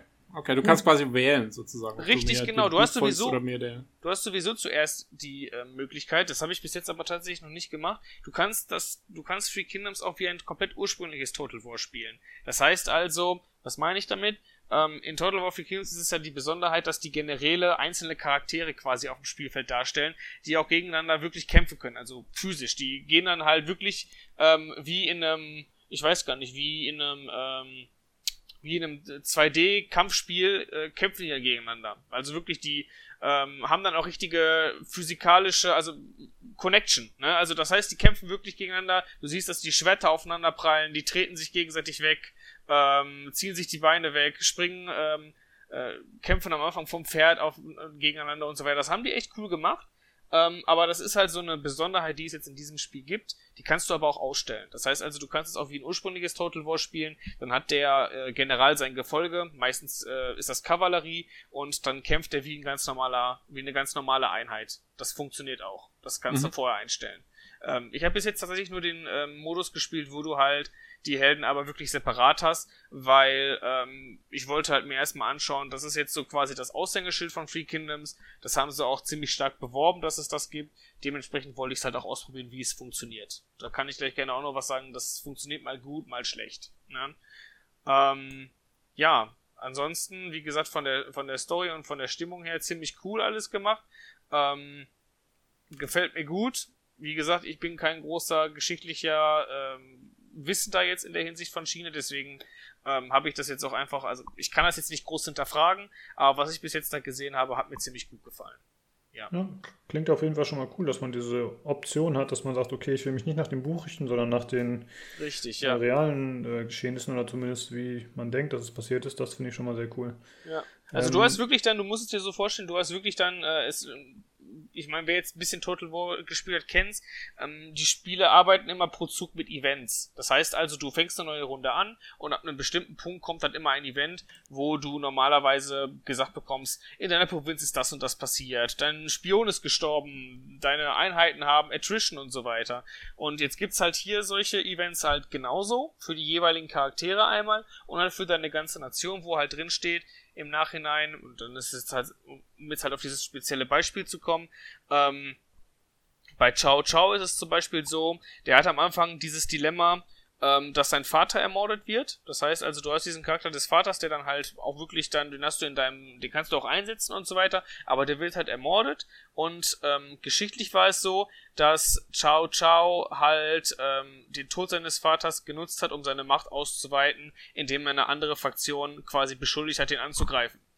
Ähm, und das wird im Spiel quasi so dargestellt, dass du dann quasi diesem Pfad der Rache folgen kannst und dann dieser Fraktion direkt den Krieg erklärst. Oder du kannst aber sagen, du machst es smarter, du wartest ab und ähm, schmiedest deine Pläne und kannst dann sagen, du erklärst ihm jetzt noch nicht die Macht, du ähm, sprichst ihm quasi Immunität zu, dem angeblichen Mörder, und dadurch verbessert sich dann in dem Moment, zum, zum, zumindest im aktuellen so, die Beziehung zu dieser Fraktion, in der er drin ist. Und ich finde einfach, dass du diese Wahl auch bekommst, ziemlich cool, weil normalerweise ist es bei Total War immer so gewesen, dass du diese Questreihen immer strikt ab quasi abarbeiten musstest. Du hattest jetzt auch in den ähm, neueren Versionen nicht so viele Möglichkeiten, da in irgendeiner Weise für dich selbst zu spielen. Du warst schon immer in der Hinsicht, ähm, ich sag mal, an das Spiel gebunden, was es dir vorgegeben hat. Und ich finde es jetzt cool, dass sie dir quasi die halt die Entscheidungsfreiheit geben, zu spielen, wie du möchtest. Cool. Ja. Ich habe mal eine Nachfrage dazu. Mhm. Du meinst ja, du hast schon andere Total War Teile gespielt. Äh, ja. Welche waren so deine Favoriten und was hast du so alles gespielt oder wie viele ungefähr? Also ich überlege gerade, ich müsste tatsächlich eigentlich jedes Total War bis jetzt gespielt haben. Ähm, unterschiedlich. Da bin ich auch ehrlich, also wenn es jetzt darum geht, dass ich gerne Echtzeitstrategie, also beziehungsweise die Schlachten spiele, auf jeden Fall die Warhammer-Teile. Ähm, den Teil mag ich halt nicht so auf der Kampagnenkarte, weil die Kampagnenkarte sehr stark vereinfacht worden ist. Ich meine, ne, jedes Spiel hat halt seinen jeweiligen Fokus. Da hat mir halt die Kämpfe am besten gefallen und von der Kampagnenmechanik her hat mir eigentlich Attila am besten gefallen. Und in Richtung Attila geht das jetzt auch wieder. Tatsächlich so. Von der ganzen, okay. vom ganzen Aufbau her. Ähm, tatsächlich ähm, ist es auch so, finde ich zumindest. Ich meine, ich als ich sag mal, ich habe jetzt schon sehr viele, wie gesagt, alle Total War Spiele eigentlich gespielt. Als Veteran kannst du dich da eigentlich relativ schnell einfinden. Aber ähm, ich sag mal, wenn du jetzt neu anfängst damit, dann wirst du bei Free Kingdoms erstmal erschlagen. Ähm, wenn du wirklich, also wenn du was Einsteigerfreudiges willst, dann würde ich eher sowas wie Warhammer empfehlen. Hm. Aber das, das ist halt auch wieder die Sache, da muss man halt das Setting für mögen. Ne? Wenn du jetzt was Historisches willst, dann ähm, vielleicht eher Rome 2. Das wäre, glaube ich, ganz gut. Ja. Shogun ist Zumindest was, wo man, wo man die Namen schon kennt, irgendwie so ja, ein bisschen richtig, von den genau. Sachen, oder? Ja, genau. Weil das stelle ich mir schon auch sehr konfus vor, wenn dann ja. sich mit den Mechaniken auseinandersetzen musst und gleichzeitig noch die ganzen chinesischen Namen irgendwie noch merken musst für alles. Ja. Äh. Das ist tatsächlich, also ich habe am Anfang auch gedacht, ich habe gedacht, das interessiert mich überhaupt nicht, ne? Aber es ist echt unübersichtlich. Gerade wenn du, ähm, und das ist auch, also den Kritikpunkt habe ich auch viel gelesen, wenn du dich damit halt nicht auskennst, dann fängst du halt mit einer, wenn du jetzt als Ciao Ciao spielst, du fängst mitten auf der Karte an. Um dich herum sind alles Leute, die können dir im Endeffekt den Krieg erklären und du hast am Anfang schon sieben oder acht Fraktionen um dich herum und du, du, du siehst gar nicht, beziehungsweise verstehst gar nicht, was ist die Verbindung zu den einzelnen Leuten und so weiter. Das wird auch nicht erklärt. Und dementsprechend dahingehend ähm, fand ich das ein bisschen schwieriger. Auch die ganzen ähm, Symbole und so weiter sind ein bisschen zu klein. Das wollen die aber fixen wohl jetzt, ne? Ist ja jetzt auch noch nicht so lange draußen, ich glaube seit letzter Woche oder so. Ähm, ja, aber auf jeden Fall äh, für den Anfang, weiß ich nicht, äh, gibt auf jeden Fall leichtere Total Wars, sagen wir es mal so. Ja. Ich freue mich jetzt über eine etwas komplexere Kampagnenkarte. Ähm, die haben das auch wirklich so gemacht, dass sie gesagt haben, ähm, wir teilen auch wieder zum Beispiel das ganze Einkommen auf. Das heißt also, ich sag ganz ehrlich, bei, bei Warhammer war es so, du hast halt ein Einkommen gehabt. Das war Gold. Und davon hast du dir alles kaufen können. Ne?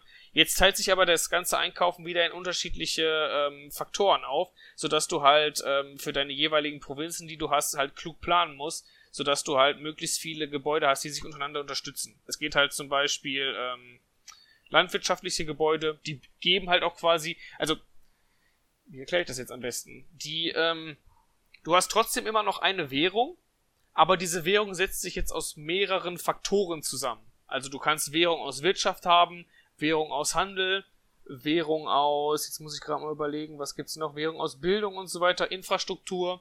Ähm, und dadurch, dass es halt einzelne Gebäude gibt, die sich dann gegenseitig unterstützen, kannst du halt gewisse ähm, Provinzen entsprechend ausbauen, sodass sie quasi Profit, mehr Profit abwerfen, als wenn du jetzt einfach irgendwas da reinbaust. Oder als wenn du, wie es bei Warhammer der Fall war, jetzt einfach nur, da hattest du immer so ein Gebäude oder zwei Gebäude, die haben halt Profit gemacht und das war's. Und da musstest du ja nicht groß nachdenken. Wenn du Profit wolltest, baust du die Gebäude. Aber hier musst du dir halt überlegen, was du wohin baust, damit du möglichst den meisten Gewinn daraus machst. Und das finde ich halt eigentlich ganz interessant. Aber kann halt für Leute, die jetzt neu in die ähm, Spielmaterie einsteigen, halt zu viel sein.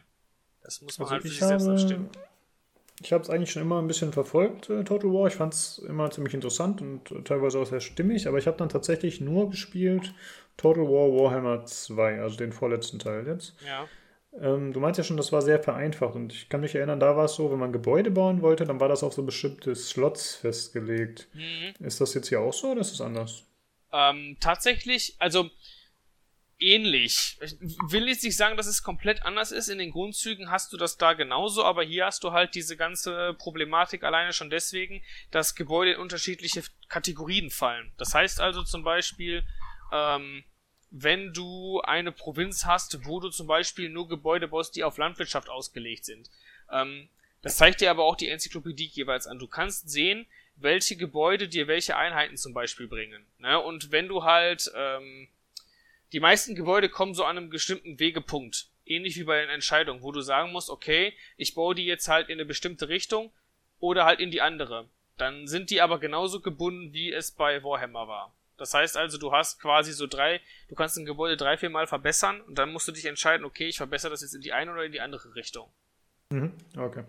Ähm, das heißt also, ich habe es zum Beispiel, ich, ich, ich kann es ja mal an einem ganz einfachen Beispiel festmachen. Du fängst halt mit Ciao Ciao in der Provinz an, wo es ein Ackerland gibt und glaube ich einen Viehhof. Ich meine, das sagt ja schon aus, auf diesen beiden, auf diesen beiden Plätzen kannst du nur grüne Gebäude bauen. Halt diese speziellen Gebäude, die du halt, ähm, ja, die halt Sinn machen, ne? Du baust halt auf den einen halt einen Acker an und auf den anderen halt einen Viehhof, ne? Macht Sinn, also das sind zwei grüne Gebäude, dementsprechend macht es in der Provinz Sinn, ähm, halt auch Gebäude zu bauen, die entweder Landwirtschaft unterstützen oder halt den landwirtschaftlichen Ertrag an sich selbst erhöhen. Und ähm, so kannst du halt deine jeweiligen Provinzen immer planen. Es gibt auch Provinzen, da gibt es zum Beispiel Minenarbeiter oder beziehungsweise so, so einen Bergbau oder vielleicht einen ähm, Goldwäscher und so weiter. Da macht es dann halt mehr Sinn, auf Industrie zu gehen, weil die halt diese Sachen mehr pushen. Und so versuchst du dann halt deine jeweiligen Provinzen aufzubauen so darum herum. Und dann musst du halt immer noch im Auge behalten, welche, ähm, welche Gebäude du baust, dass du halt auch schaust, wo du halt welche Einheiten bauen kannst. Weil zum Beispiel ist es so, wenn du ähm, in einer Provinz, wo jetzt zum Beispiel, wo du nur grün baust, halt aber keine Pferdestelle reinbaust, kannst du da auch keine ähm, Pferde rekrutieren. Und da musst du halt immer so ein bisschen abwägen, was du wann wo bauen willst. Das finde ich an und für sich aber interessant. Ist ja so ein bisschen wie bei deinem Spiel, musst du halt abwägen, ob es jetzt ja. äh, in welche Richtung du gehen willst. Ja, es ist halt immer ganz gut, wenn man dann tatsächlich den Scheideweg hat und dann muss man sich eben für eine Sache entscheiden. Wenn man alles bauen könnte, wäre es tatsächlich auch ein bisschen lame, ne? Richtig, genau. Und man kann ja wahrscheinlich auch mehrere Städte haben und die dann einfach jeweils spezialisieren, ne? Hast ja, richtig, genau. Genau. Das ja. ist auch definitiv, also das, das Spiel ähm, fordert dich auch dazu quasi auf, dass du ein bisschen ausprobierst und schaust, was womit am besten funktioniert. Und das finde ich halt insofern gut, weil du dann halt, du hast halt viel mehr Möglichkeiten, als es zum Beispiel bei einem Warhammer gewesen ist bei Warhammer hast du halt gewusst, okay, du hast jetzt diesen Baum, wenn du den weiter hochgehst, hast du die und die Einheiten und das war's. Mehr Gedanken musstest du dir ja gar nicht machen. Und das haben sie im zweiten Teil ja auch noch so ein bisschen vereinfacht, weil es da mehr Bauslots gab. Die gab es ja im ersten Teil noch nicht. Aber hier musst du halt wirklich schauen, ähm, von wegen, wie kannst du jetzt klug deine Wirtschaft aufbauen, damit du jetzt möglichst viel, ähm, also möglichst das Maximum halt rauskitzeln kannst. Weil das ist tatsächlich auch so ein bisschen ähm, hier anders gemacht. Also ich finde die Kampagnenkarte wesentlich fordernder als bei anderen Total War Spielen. Auch als den, bei anderen äh, historischen Titeln. Attila war bis jetzt immer so das Schwerste. Ich finde so mittlerweile, muss ich ganz ehrlich sagen, da macht Free Kingdoms ihm schon Konkurrenz. Und das heißt schon was. Weil Attila war eigentlich so das einsteigerunfreundlichste Spiel bis jetzt. Würde ich jetzt so quasi sagen, hat Free Kingdoms so ein bisschen abgelöst. Und wie macht sich der Schwierigkeitsgrad dann bemerkbar? Tatsächlich dadurch, wie einsteigerfreundlich das ist? Das wird es ja nicht nur sein, oder? Nee, eigentlich überhaupt nicht. Ich muss es tatsächlich immer so sagen, ähm, ich finde Total War Skelett immer so ein bisschen mit der KI und ob und wie sie funktioniert. Ähm, tatsächlich ist die KI auch der größte Kritikpunkt im Spiel bis jetzt. Ich sag mal, ähm, wie gesagt, wir sind jetzt, glaube ich, eine Woche von Release entfernt. Das Spiel kam jetzt am 23. Mai raus. Dementsprechend sollte man das jetzt noch nicht, okay, es sind zwei Wochen, ne? Ähm, und es sind ja auch schon Patch Notes angekündigt, dementsprechend gucke ich da eigentlich schon ähm, relativ optimistisch hin.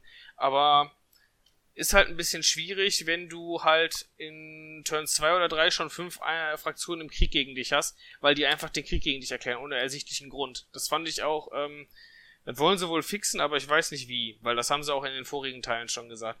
Ihr müsst euch vorstellen, das Spiel fängt an und die wird erstmal von einer Fraktion Krieg die hast, die hast du noch gar nicht auf der Karte gesehen. Na, du denkst dir so, okay, alles klar, was hast du jetzt gemacht, dass er ihnen einfach den Krieg erklärt, so, ne? Ähm, genauso, das sind Kinderkrankheiten, die hat bis jetzt jedes Total War gehabt und ähm, ich will die auch deshalb jetzt nochmal aufsagen, weil es die halt immer noch gibt und ich mich frage, wie viele Spiele müssen die noch rausbringen, bis sie die endlich gefixt haben. Die KI ist auch immer noch nicht besonders gut, wenn es darum geht, äh, Entscheidungen zu treffen, wie sie kämpft und wann sie kämpft.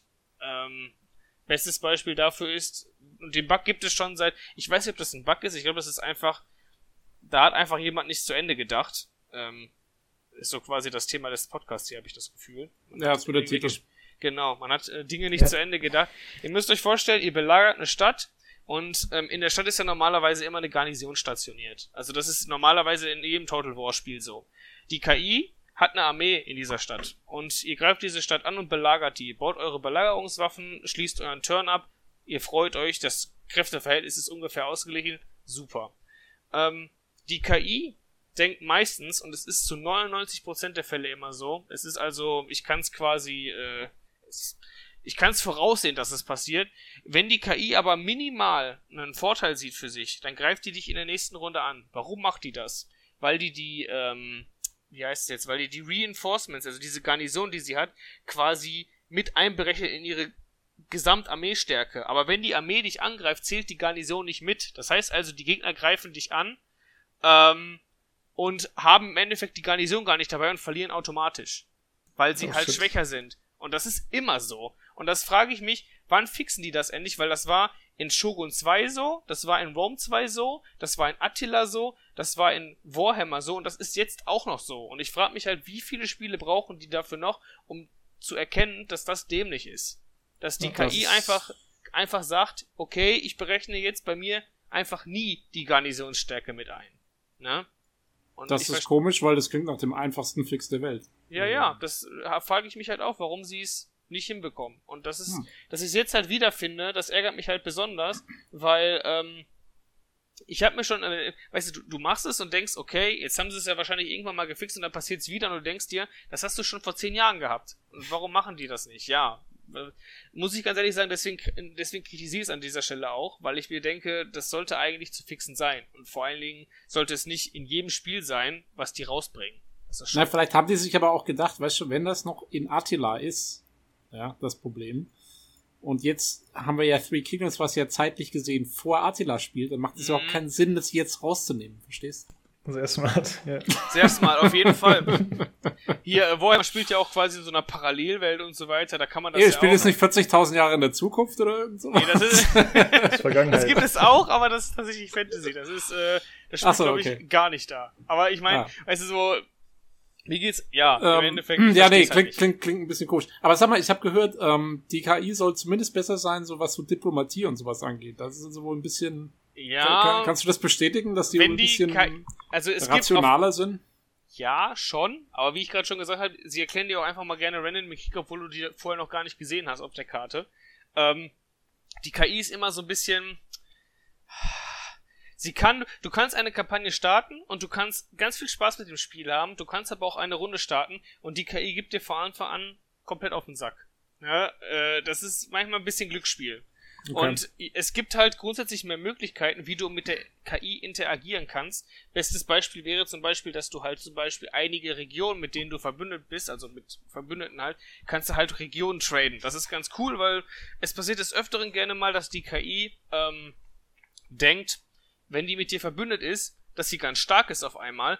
Und dann greift die gerne mal einfach schwächere, ähm, schwächere Fraktionen an, die, mit denen du vorher auch nichts zu tun hattest. Oder noch besser, ähm, mein, mein absoluter, der absolute Lieblingsmove der KI, den ich immer habe, wenn ich Verbündete habe. Ich reiße eine Stadt nieder und meine Verbündeten und ich möchte die abreißen, weil ich dadurch jetzt im ersten Moment mehr Geld bekomme und sie im nächsten Zug wieder besiedeln möchte. Meine Armee steht quasi noch davor und dann kommt diese kleine Armee von meinem kleinen Verbündeten und klaut mir die Stadt unter der Nase weg. Weil sie denkt, oh, die ist ja frei, kann ich ja nehmen, ne? Haha. Und äh, du willst sie aber haben. Das ist normalerweise immer der Moment, wo ich entweder äh, meine Maus gegen den Bildschirm werfe oder einfach meinen Verbündeten kaputt mache. Ähm, das macht äh, tatsächlich, ähm, also das klingt aber einfach nur nach einer smarten KI, ganz ehrlich. Ja, natürlich. Sehr smart, auf jeden Fall. Ähm, ja. Na, jetzt mal äh, ohne Mist. Also ich meine. Nein. Macht das nicht Sinn? Nee, macht keinen Sinn? Okay. Ich verstehe ich versteh vielleicht nur Total War ist genug. Stell dir vor, du möchtest etwas haben. ähm, und dein Freund, der hat die ganze Zeit nicht gesagt, dass er das auch haben will. Und dann hast du das vor dir liegen, willst es gerade essen, aber dann kommt der, nimmt dir das weg. Aber und er das einfach und sagt, ich will das auch haben. Willst. Aber er ist ja nicht wirklich dein Freund, nur weil er dein Verbündeter ist. Das ist ja, ja richtig, noch, deswegen habe ich ihn ja auch angegriffen, weil das war ja ein eindeutiger Kriegsakt gegen mich. Verstehst okay. du? Dann hast ja, du natürlich zwei Fliegen mit einer Klappe geschlagen, weil dann ist eine dämliche, schwache Armee, die ja gerade das Dorf da bevölkert hat, komplett geschwächt. Dann machst du die platt und kannst auch deine, deine andere Stadt nehmen. Alles sehr also smart win -win. gedacht. Ja, ja also Win-Win, okay. genau, richtig. Nachdem du dich wieder abgeregt hast. Das ist korrekt. weil tatsächlich, ähm. manchmal möchtest du ja, manchmal bin ich nämlich bei Total War, so wie du, Tobi, dann roleplaye ich gerne. Und dann spiele ich vielleicht eine Fraktion, die gar nicht mal so auf Krieg aus ist. Und dann passiert sowas und dann denkst du dir, okay, was machst du denn jetzt? Rastest du jetzt komplett aus, löscht den Spielstand oder was machst du als sonst? Ah, okay. Dinnst du es jetzt hin? Und du konntest bis jetzt halt nie diesen Trade machen. Jetzt kannst du es halt machen. Und das ist schon mal ein großer Pluspunkt für dich jetzt. Nicht für die KI, die macht das, glaube ich, also ich habe sie bis jetzt noch kein einziges Smart Traden sehen, aber für dich ist es gut. Das Spiel gibt dir wesentlich mehr Möglichkeiten. Du musst nicht nur Krieg führen, sagen wir mal so. Vom Grundgerüst ah, okay. her ist das wesentlich stabiler als andere Total War Teile. Aber kannst du da nicht einfach neu laden und in die Stadt vor dem Gegner, vor dem Verbündeten unter Nagel reißen? Das Weil man speichert doch eh jede Runde, oder? Das kannst du natürlich tun, außer du spielst Iron Man, dann kannst du es nicht tun. Ja, gut, also beziehungsweise, oder du spielst auf dem schwierigsten Schwierigkeitsgrad. Okay, ja. Das ist ja so ein bisschen wie Iron Man-Modus. Da kannst ja. du halt auch nicht auf Pause machen und so weiter. Das mache ich hm. meistens. Ähm, äh, wir haben jetzt ja. Wir haben viel jetzt über die äh, Kampagnenkarte und so gesprochen. Wenn du da nicht noch äh, sehr wichtige Punkte hast, dann würde ich mal gerne wissen, wie sieht es denn aus mit den Kämpfen in Echtzeit? Ja. Wie sind die so gestaltet? Wie gefallen dir die? Vor allem im Hinblick auf zum Beispiel die Warhammer-Teile, die ja doch mehr Möglichkeiten geboten haben anscheinend. Mm, wir können das ja so ein bisschen verbinden. Ähm, ja. Ich fand ähm, tatsächlich dadurch, dass du halt, ähm, das müsste man vielleicht nochmal erwähnen, ähm, du kannst insgesamt ähm, recht viel, also du kannst viele unterschiedliche Fraktionen spielen. Ähm, ich habe zuerst überhaupt nicht gedacht, das war meine größte Sorge. Es war zum Beispiel bei Rom 2 so, dass du halt ähm, recht viele, ich sag mal, Völker spielen konntest, die sich aber nie groß voneinander unterschieden haben. Ne? Also die waren halt, die sahen halt irgendwo, waren sie vielleicht andersfarbig und so weiter. Das war's dann. Ne? Hier ist es tatsächlich so, dass du wirklich mit jedem einzelnen Volk unterschiedliche Gebäudearten bauen kannst. Also die jeweils für die Fraktion einzeln sind. Plus halt spezielle Einheiten bauen kannst, die nur die jeweilige Fraktion hat. Das ist für mich wichtig, weil dann hast du halt zum einen Wiederspielwert und zum anderen halt auch, und das ist jetzt halt für die äh, Echtzeitkämpfe wichtig, halt auch unterschiedlichste Einheitenkompositionen, die aufeinandertreffen können. Weil ähm, ich habe immer sehr oft das Gefühl, zumindest war es in den alten ursprünglichen historischen Titeln so, dass die KI äh, Armeen gebaut hat, die ein bisschen unlogisch waren, sage ich mal ganz vorsichtig. So, ähm, so in Richtung Griechenland nur mit Bogenschützen und so weiter, anstatt so Phalanxen zu bauen und so. Und hier ist das halt eigentlich recht ausgewogen. Und ähm, das macht die Schlachten interessanter. Ähm, so der Frage, wie die Schlachten so an und für sich sind. Die KI funktioniert, finde ich, dahingehend wesentlich besser. Ähm, mir gefällt die eigentlich, also bis jetzt hat sie noch keinen groben Aussetzer gehabt, außer es kommen halt diese Helden ins Spiel. Und das ist halt so eine Sache, ähm, das kann funktionieren und sieht auch meistens ziemlich cool aus aber es kann auch mal schwierig sein oder in die Hose gehen. Ich hatte das bis jetzt zwar nur einmal, aber ich werde es trotzdem nicht unerwähnt lassen. Ähm, ich habe ja vorhin schon erwähnt, die Helden, die du hast, beziehungsweise die Kommandanten, ähm, das sind jetzt jeweils einzelne physische Einheiten, die du hast. Die sind nochmal separat zu sehen. Die kannst du im Endeffekt, du kennst jetzt so ein bisschen Total War Warhammer, da gibt es halt auch so einzelne Heldencharaktere. Die laufen einzeln rum, die sind nicht in Einheiten unterteilt. Das ist wirklich eine einzelne Einheit, die hat einen Lebenspool, ihre eigenen Fähigkeiten und die kannst du als einzelne Einheit auch kommandieren. Das ist hier genauso.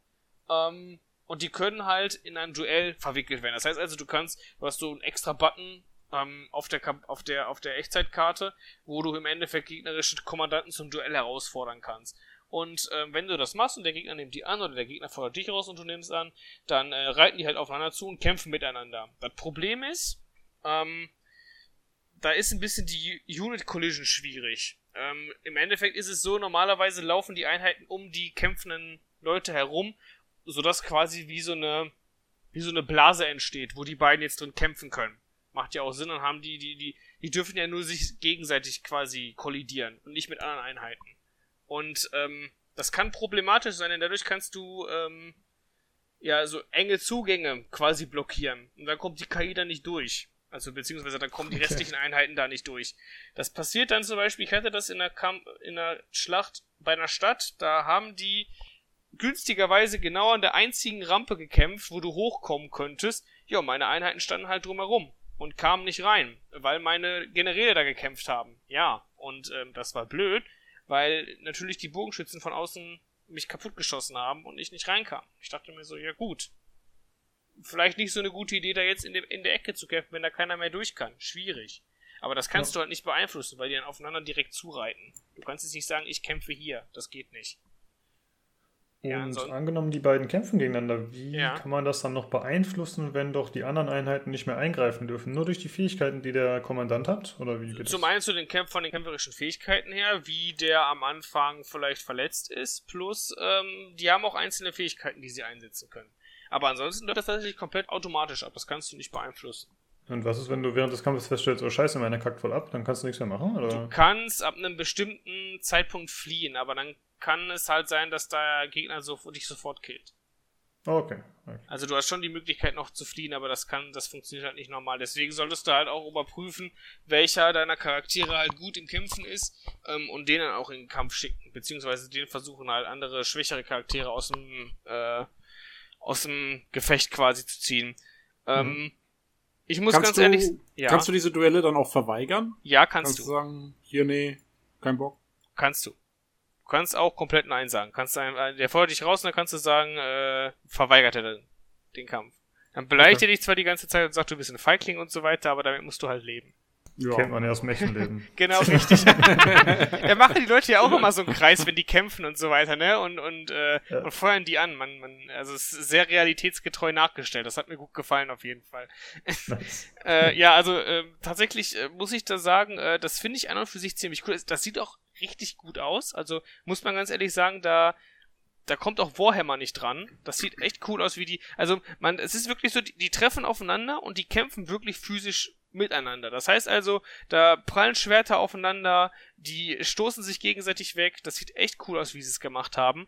Ähm, mein Problem ist nur, die KI nimmt immer an. Also zumindest hat es bei mir bis jetzt gemacht. Ich habe immer die ganzen schwachen Charaktere mit meinem mega Überkämpfer alle umgebracht und äh, habe mich gefreut, dass die alle tot waren. Und äh, ja, da sollte die KI vielleicht mal überlegen, ob die. Ich meine, manchmal ist es auch so, da nehmen die gar nicht erst. Da nehmen die überhaupt nicht erst Duelle an. Aber dann machen das irgendwie alle Charaktere nicht. Und dann denke ich mir, ja, gut. Ist auch ein bisschen wasted, ne? Ich finde, sie sollten das eher so von der Natur des Charakters her machen. Weil die haben tatsächlich alle, also beziehungsweise es gibt halt legendäre Charaktere und normale, die haben tatsächlich alle eigene Eigenschaften, die sie ausmachen, plus ähm, auch einen eigenen Skilltree, den die haben. Und äh, da dachte ich mir so, ja gut, da könnte man das ja jetzt irgendwie vielleicht so miteinander verbinden, dass man sagt so, du hast hier einen Kämpfercharakter, der möchte gerne kämpfen und du hast hier einen Support-Charakter, der nimmt die normalerweise nicht an. Aber ja, die KI macht da leider nicht so einen großen Unterschied. Hast du denn nur eine von diesen legendären Einheiten pro Schlacht oder kannst du theoretisch auch drei dabei haben? Du kannst drei Einheiten dabei haben. Das ist das Maximum, okay. was du mhm. haben kannst. Also das ist auch jetzt anders, also zumindest ist es jetzt in dem Kampagnenmodus, den ich spiele, halt anders. Ähm, da setzt sich eine Armee auch nicht wie normalerweise rein aus 20 Einheiten zusammen. Normalerweise war immer das Maximum 20 Einheiten. Ähm, hier ist es tatsächlich so, du hast halt, ähm, du setzt eine Armee aus drei Generälen zusammen. Du fängst mit einem General an und baust quasi das Gefolge von dem auf. Und ein General kann jeweils sechs Einheiten haben, sodass du quasi insgesamt hinterher auf 21 Einheiten kommst mit den Generälen. Also quasi okay. eine Einheit mehr. Also das heißt, ähm, und da musst du halt auch planen, weil Generäle haben genauso wie die Gebäude unterschiedliche Farben und je nach Farbe haben die auch unterschiedliche Funktionen im Kampf. Ähm, die können sich auch manchmal untereinander nicht leiden, da kannst du die nicht in dieselbe Armee reinpacken. Also da, ich will da jetzt nicht zu weit ins Detail gehen, aber da gibt es auch nochmal ganz viele Sachen, auf die du achten musst, damit das funktioniert. Ähm, aber es gibt halt zum Beispiel Generäle, die haben, ähm, die sind grün, das sind dann besonders starke Einheiten im Kampf, wo die halt unter Einheiten sind. Ähm, da macht es halt mehr Sinn, auch grüne Einheiten reinzubauen. Also Sperrkämpfer, normale Infanterie und so weiter. Das ist, finde ich, ein ganz cooles Gimmick. Hab mich jetzt auch überhaupt, ich habe erst gedacht, das ist ziemlich blöd, weil ich dachte, du bist dann halt komplett auf die einzelnen Farben limitiert. Das bist du Gott sei Dank nicht. Ähm, das heißt, du kannst also auch bei einem roten General auch grüne oder gelbe reinmachen, dann sind die aber nicht so effektiv. Ähm, du kannst aber äh, deine Armee normal, eigentlich normal aufbauen. Aber halt mit dieser ich sag mal, wenn du einen General baust, hast du halt auf jeden Fall zwei, Einheit, zwei bestimmte Einheiten dabei, die halt die jeweilige Farbe des Generals ausmachen. Ne? Du hast zum Beispiel den grünen General, der hat zwei Schwerkämpfer dabei von Anfang an. Und so baust du deine Armee halt auf. Da denkst du halt drüber nach, nehme ich jetzt noch einen roten General mit, der nimmt auf jeden Fall berittene Einheiten mit. Oder nimmst du halt jetzt einen gelben General mit, der hat auf jeden Fall Bogenschützen dabei. So in die Richtung musst du denken. Hm. Du, du musst ja wahrscheinlich deine Armee sowieso ziemlich ähm, divers aufbauen, nehme ich mal stark an, am, oder? Also, ja, am besten. Also bis jetzt bin ich da zumindest ziemlich gut mitgefahren, ja. Ja. Ja, und ja, das bei ist so halt. Stein, Schere, Papier ist das ja eigentlich immer gut. Ne? Ich bin immer genau. eher so ein Command-Conquer-Typ, der einfach versucht, 20.000 Einheiten der gleichen Sorte in einer Armee reinzupacken, aber ich merke das auch bei Age of Wonders zum Beispiel wieder. Das ist halt nicht die beste Strategie. Nee. Nur weil das die beste Einheit ist oder eine gute, heißt das nicht, dass die immer gegen alles funktioniert. Ja. Ich finde es halt ganz cool, also ich meine, das hat sich auch jetzt nicht groß geändert. Es ist halt immer noch, ich finde, und gerade hier in dem Spiel ist es so, da ist Kavallerie sehr ähm, dominant. Das heißt also, ähm, ich bin meistens mit der Strategie gut gefahren. Du hast halt irgendeinen Kern an Schwert- und Speerkämpfern in der Mitte, Speerkämpfer am besten an der Seite. Ähm, du attackierst mit den Schwertkämpfern und äh, versuchst halt entsprechende Einheiten zu binden, sodass du mit der Kavallerie die Bogenschützen oder beziehungsweise halt von hinten die Leute brechen kannst. Ne? Und das funktioniert halt hier auch ziemlich gut.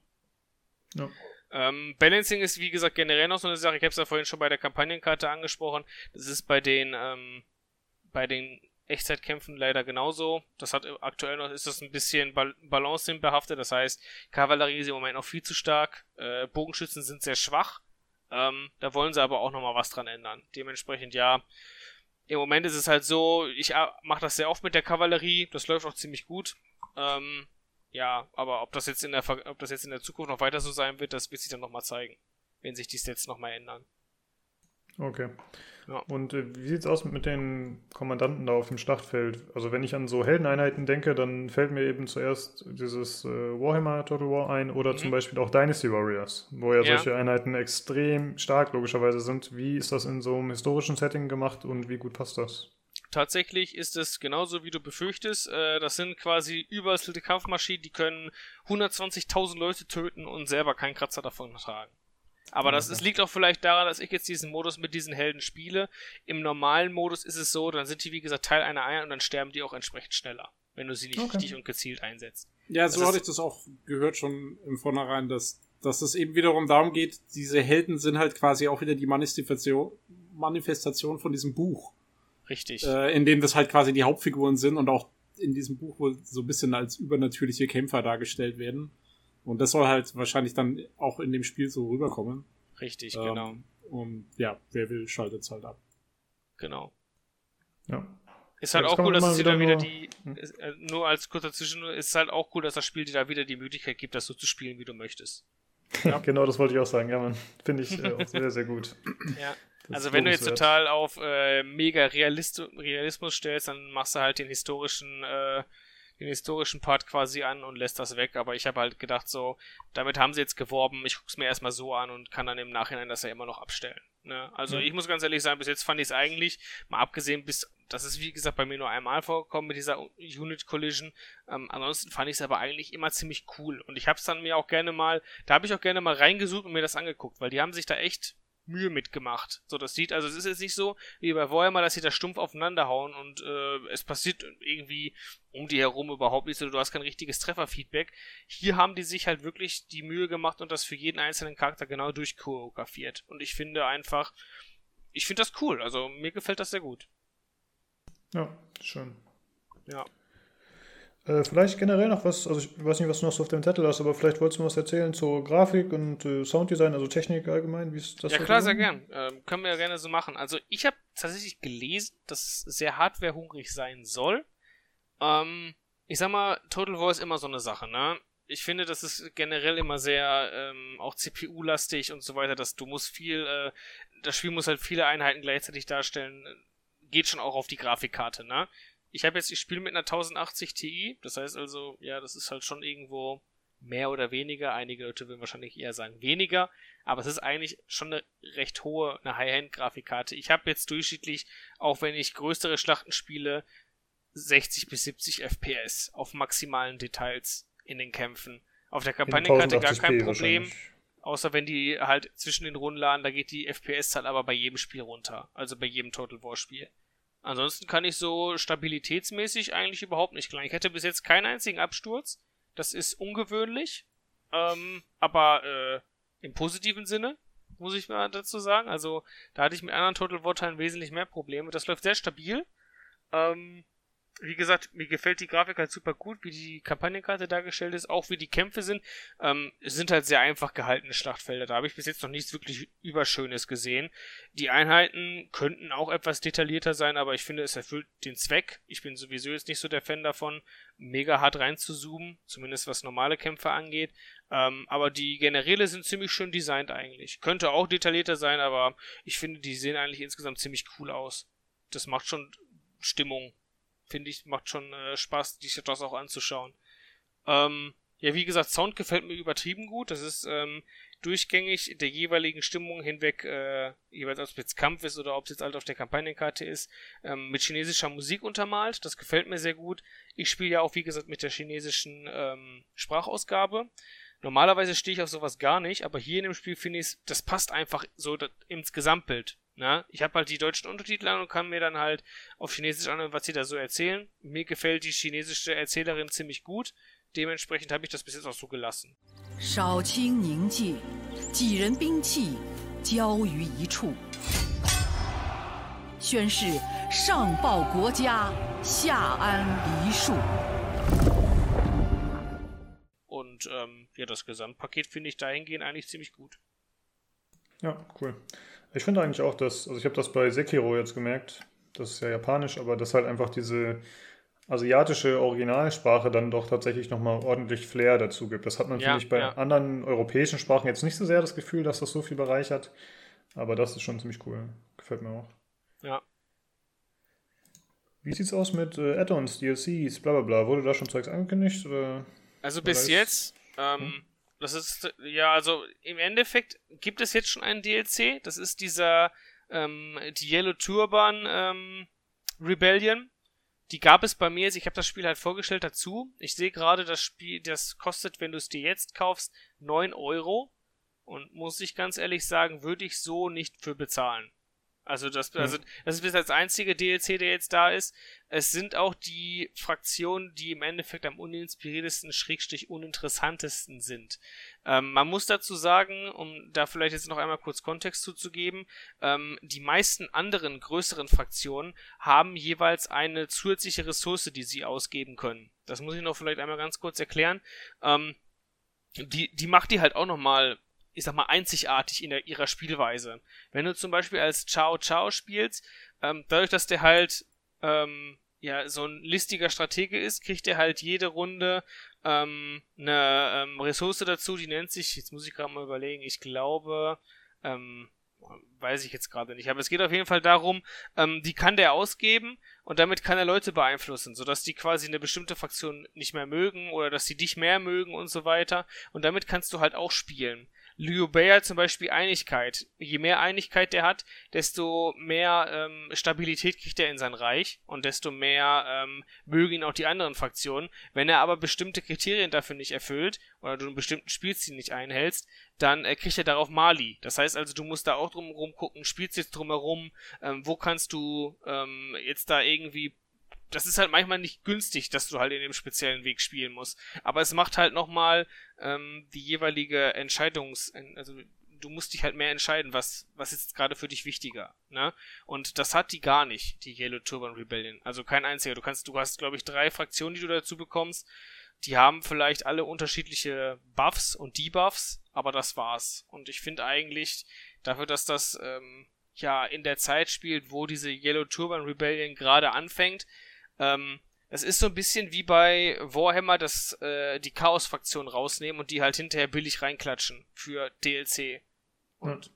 da muss ich auch ganz ehrlich sagen, ich solche DLCs finde ich einfach nicht cool. Ich meine, ich habe das jetzt automatisch dabei gehabt, weil ich es vorbestellt habe, aber wenn ich jetzt mich entscheiden müsste, ob ich mir das kaufen würde oder nicht für 8,99 Euro, müsste ich aktuell sagen, ähm, lohnt sich nicht für den Preis. Da machen andere Fraktionen wesentlich mehr Spaß. Und ob es was angekündigt ist, bis jetzt noch nicht. Also das ist das Okay. Einzige, was die bis jetzt rausgebracht haben. Ich glaube, traditionell ist das doch eigentlich immer so, dass die ziemlich viele DLCs bekommen, ne? Ja, Oder? richtig, genau. Also jetzt zum Beispiel Warhammer 1 und 2, das sind so die meistgespieltesten Spiele von mir. Die wurden sehr stark mit DLCs ähm, bereichert. Ich sag mal, wenn. Es ist immer so ein, so ein Abwägen, ne? Ich denke mir, wenn das Preis-Leistungs-Verhältnis stimmt, dann bin ich auch gerne bereit, für DLCs zu bezahlen. Aber wenn du halt merkst, dass die ähm, bestimmte Content, dass die bestimmten Content, der eigentlich Basis des Spiels mit sein sollte, rausnehmen, um das dann halt noch irgendwie weiter zu verscherbeln, um noch zusätzlich auf ein 60-Euro-Spiel, weil das Spiel kostet 60 Euro bei Steam, nochmal 8,99 Euro draufhauen, dann weiß ich nicht, was ich davon halten soll. Also ich muss ganz ehrlich sagen, ich finde das definitiv überteuert. Ja. Ja, das ist ja, glaube ich, schon immer so eine Diskussion gewesen, ne? Oder ist ja generell bei solchen DLCs, aber ich glaube, für die ist das halt auch äh, tatsächlich, das Spiel hat wahrscheinlich nicht so eine große Käuferschaft und dann ist so ein DLC natürlich, oder so viele kleine DLCs, die dann eben verschiedene Fraktionen bieten, das ist natürlich eine willkommene Art für den Entwickler und wahrscheinlich eine relativ kostengünstige, um Wobei da ja ordentlich tatsächlich angeblich- Oder, Ja, ich weiß, was du meinst, aber angeblich ist ja Free Kingdoms jetzt das Total, worauf das alle gewartet haben, weil ähm, ich habe es zumindest nur so mitgekriegt, dass die letzten zwei Spiele, es waren ja, die letzten zwei Spiele waren ja äh, Warhammer 1 und 2 und dazwischen kam ja, glaube ich, einmal Fronts of Britannia als Spin-off quasi raus, ähm, hat ja so ein bisschen die Total War Gemeinde gespalten, weil die wollen alle kein Fantasy, die meisten Leute, und jetzt wollten sie wieder einen historischen Titel, der kam jetzt, ne? Und ja, im Endeffekt führen sie jetzt hier die gleichen Geschäftspraktiken fort, wie sie es auch bei Warhammer, Entschuldigung, wie sie es auch bei Warhammer gemacht haben. Ja, wobei ich gehört habe, dass sie schon davon ausgehen, dass Three Kingdoms sich nicht so doll verkauft, schlichtweg, weil das Szenario gerade bei den Europäern nicht so einfach vermittelbar ist. Ja. Aber ich, ich stimme dir zu, also abgesehen davon, ähm, ich finde auch, das entschuldigt es nicht. Also, wenn du, du kannst auch einen coolen DLC machen und dann noch verkaufen. Richtig, genau. Ich mein, das gab es ja zum Beispiel bei Warhammer. Da haben die ja mehrere Fraktionen hinterher rausgebracht, die waren ja vorher noch gar nicht im Spiel drin. Ähm, aber der Unterschied ist halt, die bringen vier komplett ausgearbeitete Fraktionen raus und hier hast du halt diesen faden Beigeschmack, dass das jetzt die Relo Turban Rebellion ist, die ja eigentlich, um die geht es ja prinzipiell, um die, die ist ja ein essentieller Teil des Spiels. Und die ist halt einfach nicht automatisch mit drin, sondern du müsstest sie dir im Zweifelsfall kaufen, wenn du das Spiel jetzt nicht vorbestellt hast. Und das finde ich ja. halt einfach nicht cool. Weil das, ja, ist für mich so ein bisschen, es erinnert mich so ein bisschen an äh, hier Battlefield 1, ja, wo genau. es um den Ersten Weltkrieg ging und die Franzosen waren nicht dabei oder irgend sowas. Ja, hier bei, so bei Battlefield, so, hey, das, das neue Battlefield hatte das da genauso. Das habe ich auch da hingehend, das ist auch mein größter Kritikpunkt daran ich habe kein Problem mit DLCs an sich, aber wenn du halt merkst, dass bestimmte Key-Features hinterher rausgenommen werden, sodass sie dann als DLC verkauft werden können, hm. dann finde ich, ist das irgendwo nepp. Keine Ahnung. Ich bin immer bereit dafür, irgendwie, wenn, wenn du sagst so, das ist jetzt ein Kosmetik, das brauchst du nicht unbedingt oder so, dann bin ich der allerletzte, der sagt, kauf dir das nicht. Aber so, find, wenn du jetzt hier wirklich künstlich beschnitten wirst, und ich finde gerade bei einem 60-Euro-Game, finde ich, sollte man sowas nicht machen, dann finde ich das schwierig. Ja, jo. verstehe ich auf jeden Fall. Jo. Ja. Also so insgesamt, wenn ich jetzt ein Fazit ziehen müsste, darunter, mir gefällt es als äh, Total War Veteran jetzt schon ziemlich gut. Es ist komplex, es ist fordernd, es hat sicherlich einige Macken, ähm, die finde ich, kann man aber gut, äh, denke ich, kann man gut ausmerzen. Ich habe ja jetzt auch nicht so viel gespielt aufgrund meines Urlaubs, aber ich hatte ähm, schon recht viel Spaß mit den beiden Kampagnen, die ich angefangen habe. Ähm, werde ich auch auf jeden Fall weiterspielen, das Spiel, mehr als die anderen äh, historischen Titel, die jetzt rausgekommen sind. Und ähm, ja, ich bin gespannt, wie sich das Rebalancing dann ausbessern wird. Ähm, aber für Neueinsteiger, ich sag mal, man kann es als Neueinsteiger auch spielen, aber dann wird man sich sehr einlesen müssen. Auch in die ganzen Mechaniken und so weiter. Man wird äh, jetzt nicht, du kannst dich nicht einfach hinsetzen und sagen, ja, ich baue das jetzt einfach hier und damit bist du erfolgreich. Da musst du da schon ein bisschen mehr äh, Gehirnschmalz reinstecken. Aber ich denke mal, das ist Rundenstrategie. Dementsprechend, ähm, wer sowas mag, der wird sich dann auch die entsprechende Zeit nehmen. Und wenn man es ein bisschen komplexer mag, dann denke ich, kann man da auch definitiv eine Kaufempfehlung aussprechen. Ja, Frage ist cool. jetzt, ob man den, den DLC würde ich aber nicht kaufen, wenn ich ihn jetzt mhm. so sehen würde. Ja, sehr gut. Ey. Danke auf jeden Fall, dass du mal wieder am Start warst und dass du hier deinen Eindruck wiedergegeben hast. Sehr, sehr gerne. Gut, ich würde sagen, dann äh, kommen wir auch zum Ende. Wenn du jetzt nicht nochmal irgendwas hast, was du nochmal rausstellen wolltest für das Spiel, was äh, unbedingt nötig war. Nö, eigentlich denke, nicht. Nur das Obligatorische, beziehungsweise worüber ich mich dann halt immer freue, wenn es da irgendwie Feedback oder so zu gibt oder ihr noch Fragen habt, postet sie gerne ins Forum und dann äh, werde ich sie natürlich gerne beantworten, wenn da Bedarf ja, besteht. Oh shit, der Sven, ja. Damn, der Sven, der Sven mal wieder im Forum, unglaublich. Auf Chinesisch. Auf Chinesisch mache ich das, genau. genau. Äh, ja, äh, ja, wie er schon gesagt hat, wenn ihr äh, Fragen habt, äh, Feedback zum Podcast allgemein oder eben zu bestimmten Themen, wie jetzt eben zu Three Kingdoms, dann äh, schreibt uns das gerne, entweder per E-Mail, das würden wir dann bei Bedarf auch an Sven weiterleiten, wenn da was ist. Das wäre unter pcgcpodcast.gmail.com oder aber über Twitter unter dem Handle podcastbcgc. Oder wenn ihr möchtet, dass der Sven mal wieder im Forum aktiv ist, dann schreibt ihr eure Frage unter, äh, in den Thread beim PC Games Community Podcast Thread. Und äh, ansonsten könnt ihr uns auch für, auf dem Discord noch erreichen, wo ihr Sven dann auch persönliche Nachrichten schicken könnt. Sehr gerne, sehr gerne. Ihr seid ja. alle eingeladen, mit uns Rainbow zu spielen. Kauft euch das. Ge genau, also äh, spart das Geld lieber und holt euch Rainbow Six und zockt noch mit uns. äh, ja, ansonsten äh, findet ihr uns auf äh, Spotify, Soundcloud, iTunes wo auch immer. Vielen Dank fürs Zuhören und schaltet gerne auch beim nächsten Mal wieder ein zum PC Games Community Podcast. Ciao. Tschüss. Tschüss.